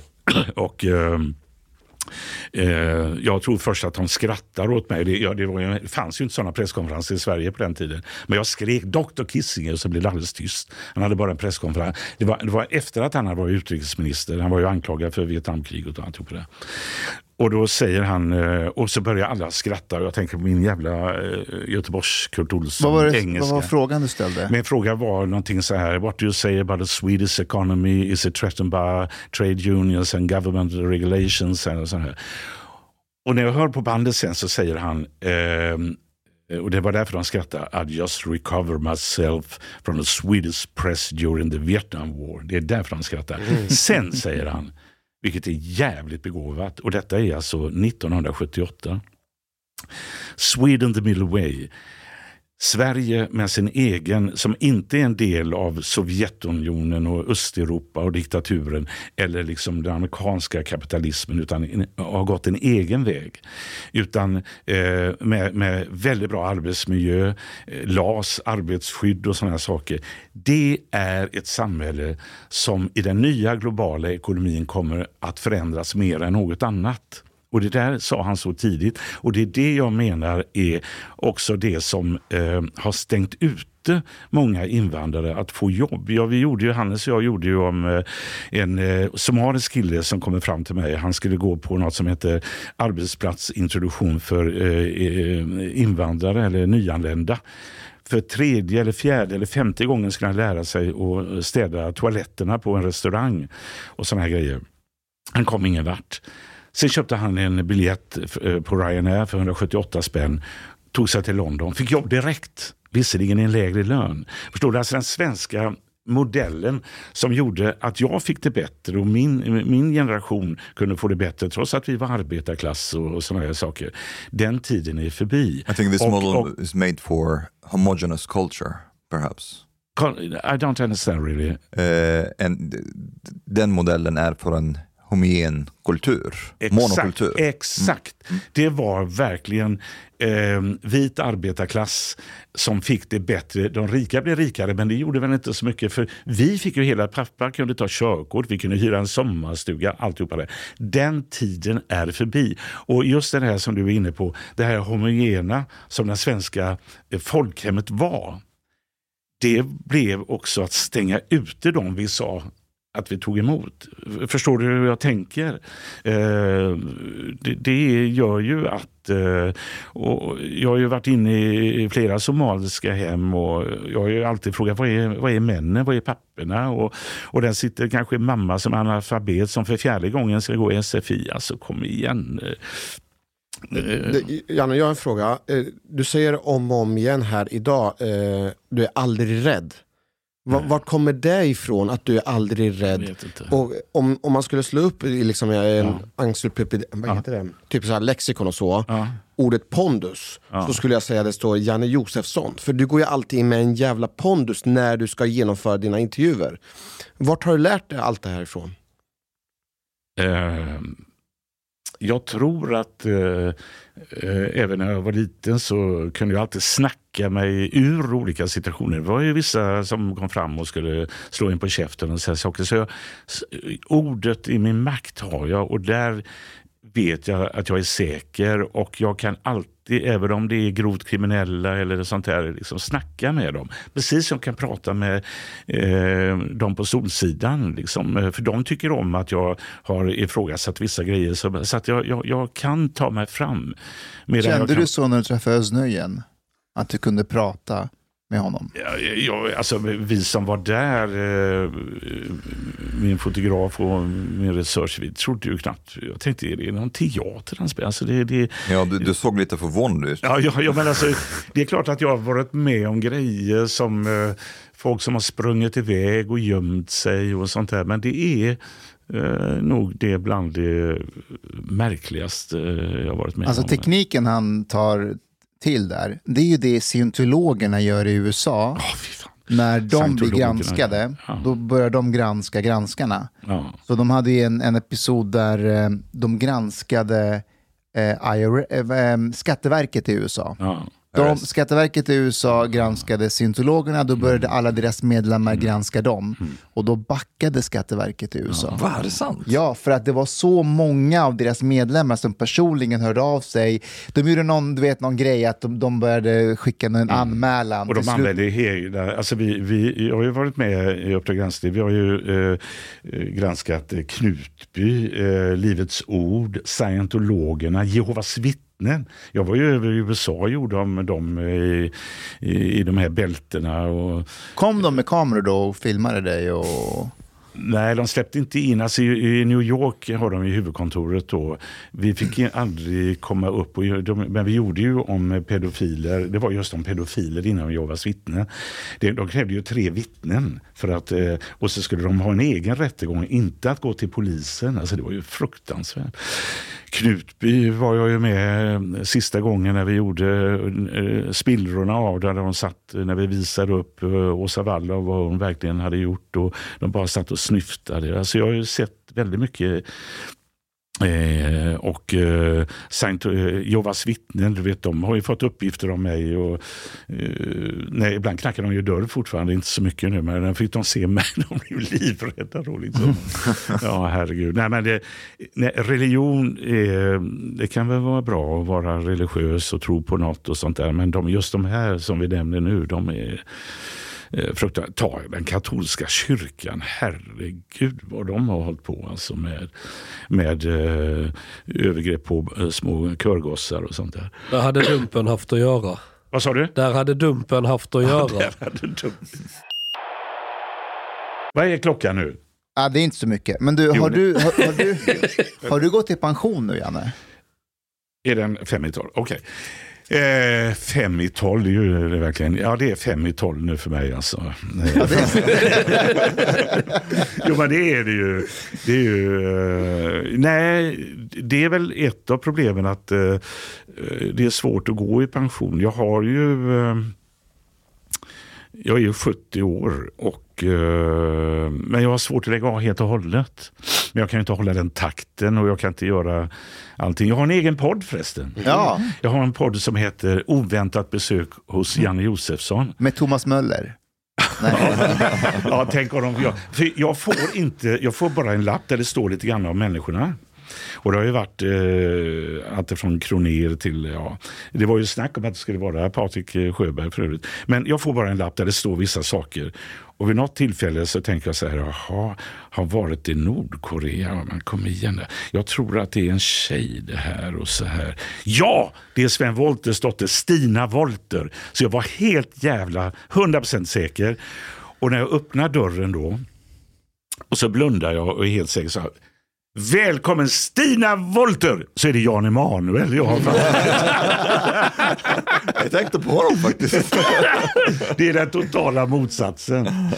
Och eh, Jan Emanuel har jag, jag har ju träffat alla, väldigt många. Jag träffade ju honom eh, i Fitta Paradiso faktiskt var han med som ung. Då hade han börjat jobba med, eh, med eh, ungdomar på glid och sånt där. Och, Sen har vi väl sett så, när han var som sämst i det, när det blev, han blev väldigt ifrågasatt av eh, av media om att tjäna pengar på eh, killar som det gått illa för och sånt där. Då var han ju riktigt risig och då pratade jag med honom också. Och sådär. Så att, eh, nej men, det är rätt kul att göra podd. Men det, det är det du gör, vad gör du mer då, utöver det? Jag skriver DN-kröniker, eh, inte så ofta men ändå. Och, eh, Det kom ut en artikel nu, eller publicerades, återpublicerades idag tror jag.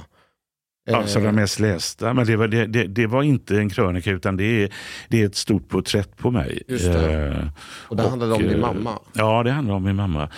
Och där, eh, det är en väldigt bra artikel. Och sådär. Eh, och Det har varit många bra intervjuer och artiklar och sånt där. Lite grann eh, står det ju då att mamma var prostituerad. Det ska man ju veta att det var ju inte under min tid eh, när, jag var liten utan det var ju när hon, hon var ju själv placerad på fosterhem och var sexuellt utnyttjad Eh, på, i Ödsmål, sen ligger nor- norr om Göteborg. Och så tar hon sig in till Göteborg när hon är 18-19 och föder ju barn då också och får lämna dem. Det är i den åldern hon eh, hittas i trappuppgångar. Och Det eh, stod ju i eh, arkiven då att hon eh, har ingenstans att bo och lever på att prostituera sig i ett par år där. Så att, eh, det är ju en del som tycker att, eh, och trott kanske att, det, att min mamma var prostituerad under tiden jag växte upp. Så var det ju inte. Absolut Du inte. nämner Men ju henne om och om igen i boken också. att jag omnämner henne. Eh, alltså, ja, hon skrev om ju mamma. eh, om mig. Hon var ju, hon, eh, var ju väldigt stolt. Hon skulle ju vilja bli journalist själv tror jag. Och läste ju böcker som, hon kunde läsa fyra böcker på en natt och sådär. Och eh, eh, blev den första kvinnliga brevbäraren i Sverige ihop med några andra. Och, eh, så hon var väldigt stolt, men hon var också väldigt rädd när jag gjorde eftersom det var så kontroversiella grejer. Alltifrån när Lasse Brandeby och jag gjorde Ett i timmen när vi ringde upp Pinochet och vi hade med utrikesminister som går i sändning och eh, eh, Lennart Bodström heter han, Thomas Bodströms pappa. Det var ju fantastiska program som gick på torsdagskvällar mellan 22 och 24. Men eh, det framgår, hon har skrivit dagböcker så jag inser ju att hon är, och pappa ringde ju ibland och sa nu, nu, nu får hon hjärta hjärtstopp här snart och sånt där. Och, för hon ville ju, hon var rädd att jag skulle få sparken helt enkelt. Jaha, alltså in- okej. Nej, hon var, hon var rädd att eh, nu går han för långt. Och det, det var ju väldigt mycket skriverier om eh, vad vi gjorde och så. Eh, framförallt då när jag jobbade på, jag tyckte det var en jävla rolig period i lokalradion och så. Och även när jag började med eh, med eh, dokumentärer då kring eh, 70 Nej, det är ju för fan på 80-talet. 86 gör jag min första dokumentär och 87 gör jag ytterligare en. Och, och eh, det har ju också rört sig om äh, saker som har varit kontroversiella. Så att det, det har ju varit farligt. Den första dokumentären jag skulle göra, det gjorde jag aldrig. Och det var faktiskt också på grund av eh, hot. Men det, var, det gav mig en väldig insikt, för jag jobbade mycket med det. Det var ett så kallat taximord i Göteborg. Man sköt en taxichaufför. Det var tre killar som eh, eh, hade börjat knarka och sånt där. Och, eh, och så hämtar de ett vapen på tågstationen och så kör de ut eh, på landet. Det här Mr Taxi kallades han, Samuelsson. var känd taxichaufför som inte gillade sådana här killar, men han tog ju dem i alla fall. Och så sätter de sig gränsle över honom och skjuter honom i munnen. Så här, va? Och jag pratade med poliser som berättade att eh, ringa till föräldrarna var ungefär som att ringa och säga att eh, de har, han, eh, din son har stulit ett halvt kilo kaffe eller någonting. Va? Och jag träffade föräldrarna. Fick en jävla insikt i det. Den ene killen eh, bodde i ett soprum i Bergsjön. Mamman hade hela tiden nya manliga bekantskaper. Hon var prostituerad. Jag träffade en, en annan kille som jag har, eh, har känt genom alla år men nu, nu är död. Eh, jag träffade hans föräldrar, kommer jag ihåg. Det är så här oförglömda grejer. Eh, där sitter de bägge två. Jag inser att de är alkoholiserade bägge. Och så säger jag, jag sitter och pratar med dem om Mikael som han heter pojken. Och så säger jag att hon är helt sönderslagen så här. Och det hade skett rätt nyligen för hon blödde så här. Så säger jag, vad, vad, vad har hänt med det här? Nej, det var han som sparkade mig rakt i ansiktet. Var, var det, sparkade du henne? säger jag. Ja, men det var ju du som sa att jag skulle göra det, eh, säger han till henne då. Sa du att han skulle... Ja, varför det? Jo, för att vi, jag har en försäkring som gör att vi får ut eh, rätt mycket pengar. Så vi delar på pengarna. Alltså du vet, när man, när man som journalist får reda på sånt, när man ser det, man kommer så in i ett samhälle och ser att eh, så kan det vara. Eller när jag satt med en, eh, en kille från eh, Mellanöstern som satt med en sån här dunk bensin på balkongen för han, han hotade, han hade ringt mig. Och han hotade att eh, tända eld på hela jävla kåken. För han hade blivit kallad till eh, eh, skolan i, i Hjällbo. Eh, för att de skulle omhänderta hans barn. Han hade varit eh, general inom eh, PLO, alltså i Mellanöstern. Ja, jag förstod att det måste vara en kurd eller någon som skulle... Ja, och så kommer han då dit.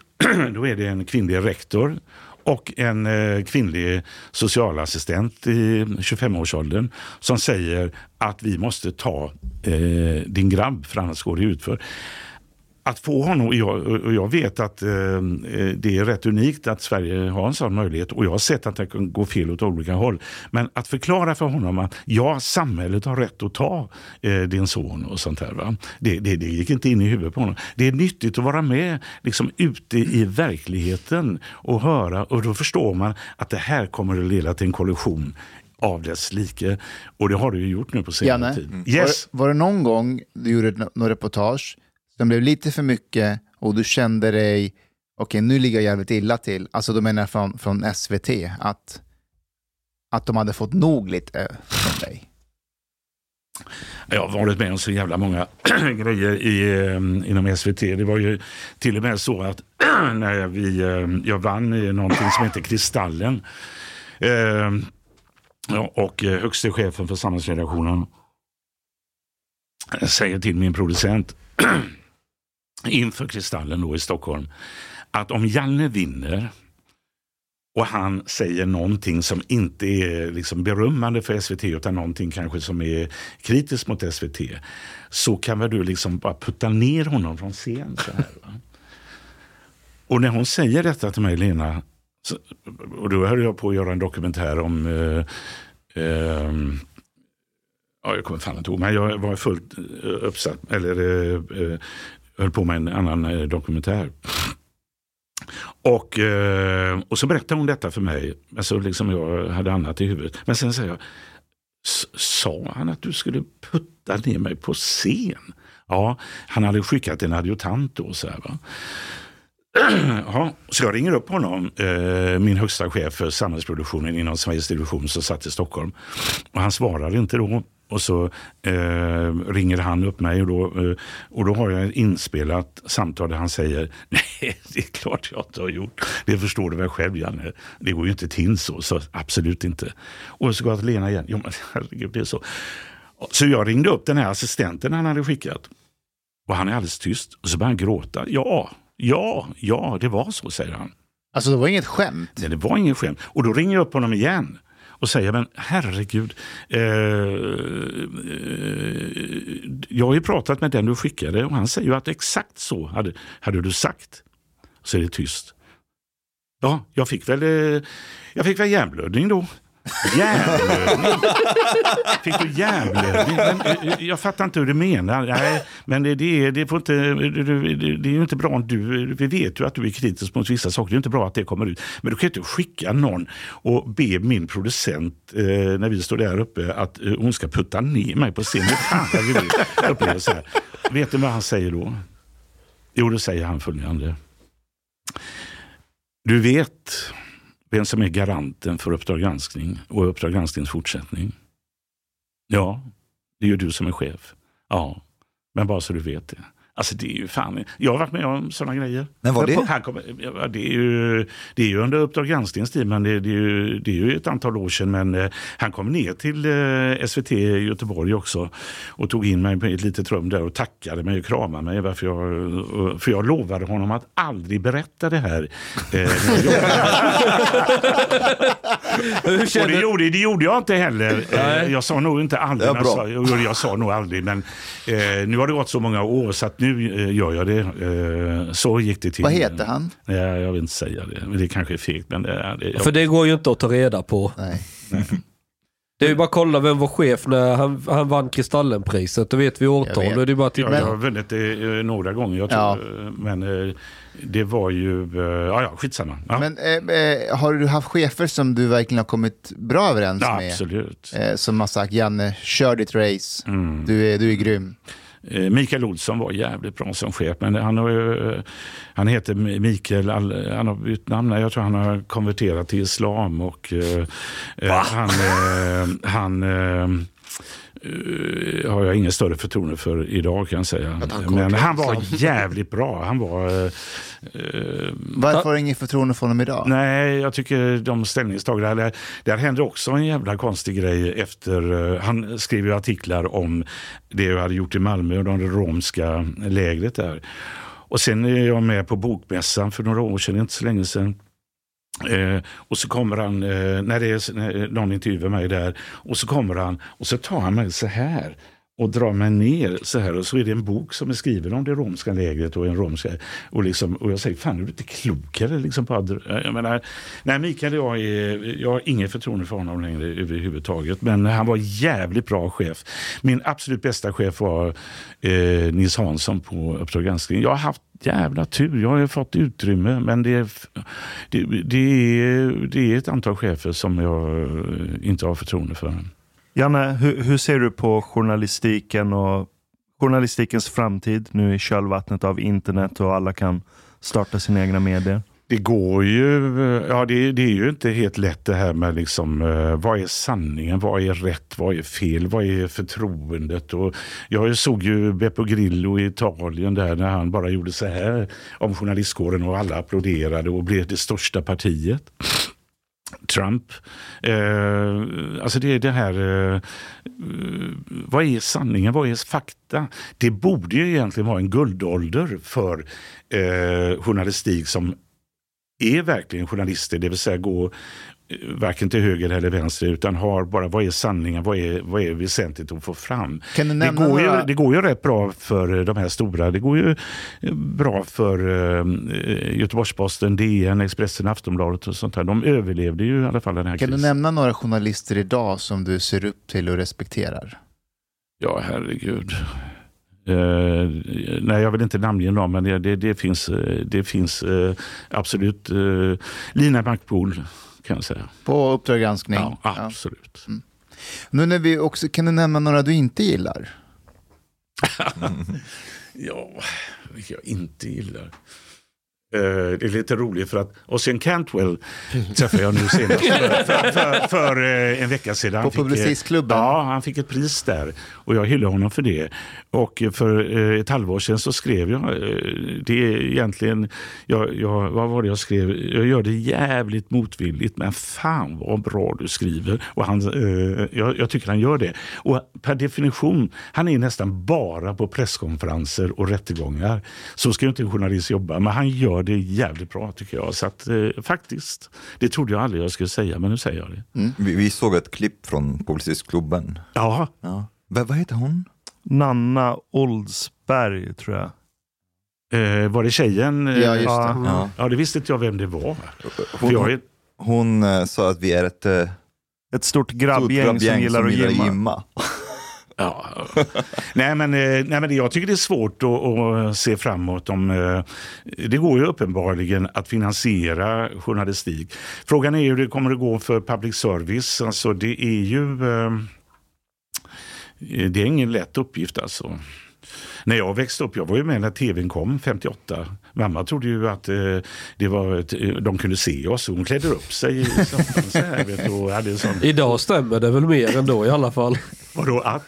Ja men idag, tv-apparater, de, de kan ju användas för att avlyssna folk. Ja, och så, så idag... eh, Idag är det som min morsa trodde Ja. att det var. Ja, herregud. Det fanns ju till och med fram, i alla fall slutet på 60-talet folk som ringde till Sveriges Radio som det hette, Växeln och frågade om, det var en kvinna som ringde och, och sa att hennes man ska upp tidigt, hon ska göra smörgåsar. Hon frågade om han får gå och lägga sig innan långfilmen är slut och får liksom eh, okej för det. Va? Och det är, liksom, det är ju helt otroligt. Men att, du menar att man kan bli sedd alltså? Eh, Eh, I alla fall avlyssnad. Många, många moderna tv-apparater inbyggda mikrofoner. va? Ja. Ja, Alltså våra iPhones, de, de lyssnar ju. Alltså din, te- din telefon är ju en dator med en mikrofon kopplad. Den går ju att hacka och, och avlyssna dig med. Så man ska, aldrig, man ska aldrig svara när någon ringer då eller? Eh, Jag vet inte om någon ringer men... Alltså, Men- Om du börjar prata om hundmat nu med oss, Ja. då när du är inne på internet, då kommer du få reklam för hundmat. Nej, men Är det, det där, det där är Nej. myt. Nej, Jo, nej, nej. det är sant. Nej, nej, nej, nej, nej, nej. Kanske om du har en Android. Det ska jag granska. Hej på dig, min vän. Lyssna på mig nu. Du emiket fin menisza. Du harbetalat biliet po klubzista moltit. En miket fin radioprogram i sferie.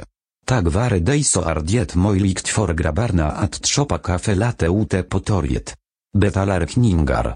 Szopa blut pudding til familien. Oka tunnelbana. Eller drika en kal norland z guld poute serviering, ibland. Dit bidrak jor grabarna miket glada. Dit stot jorzista moltit moilik, helt enkelt. Tak, minwen.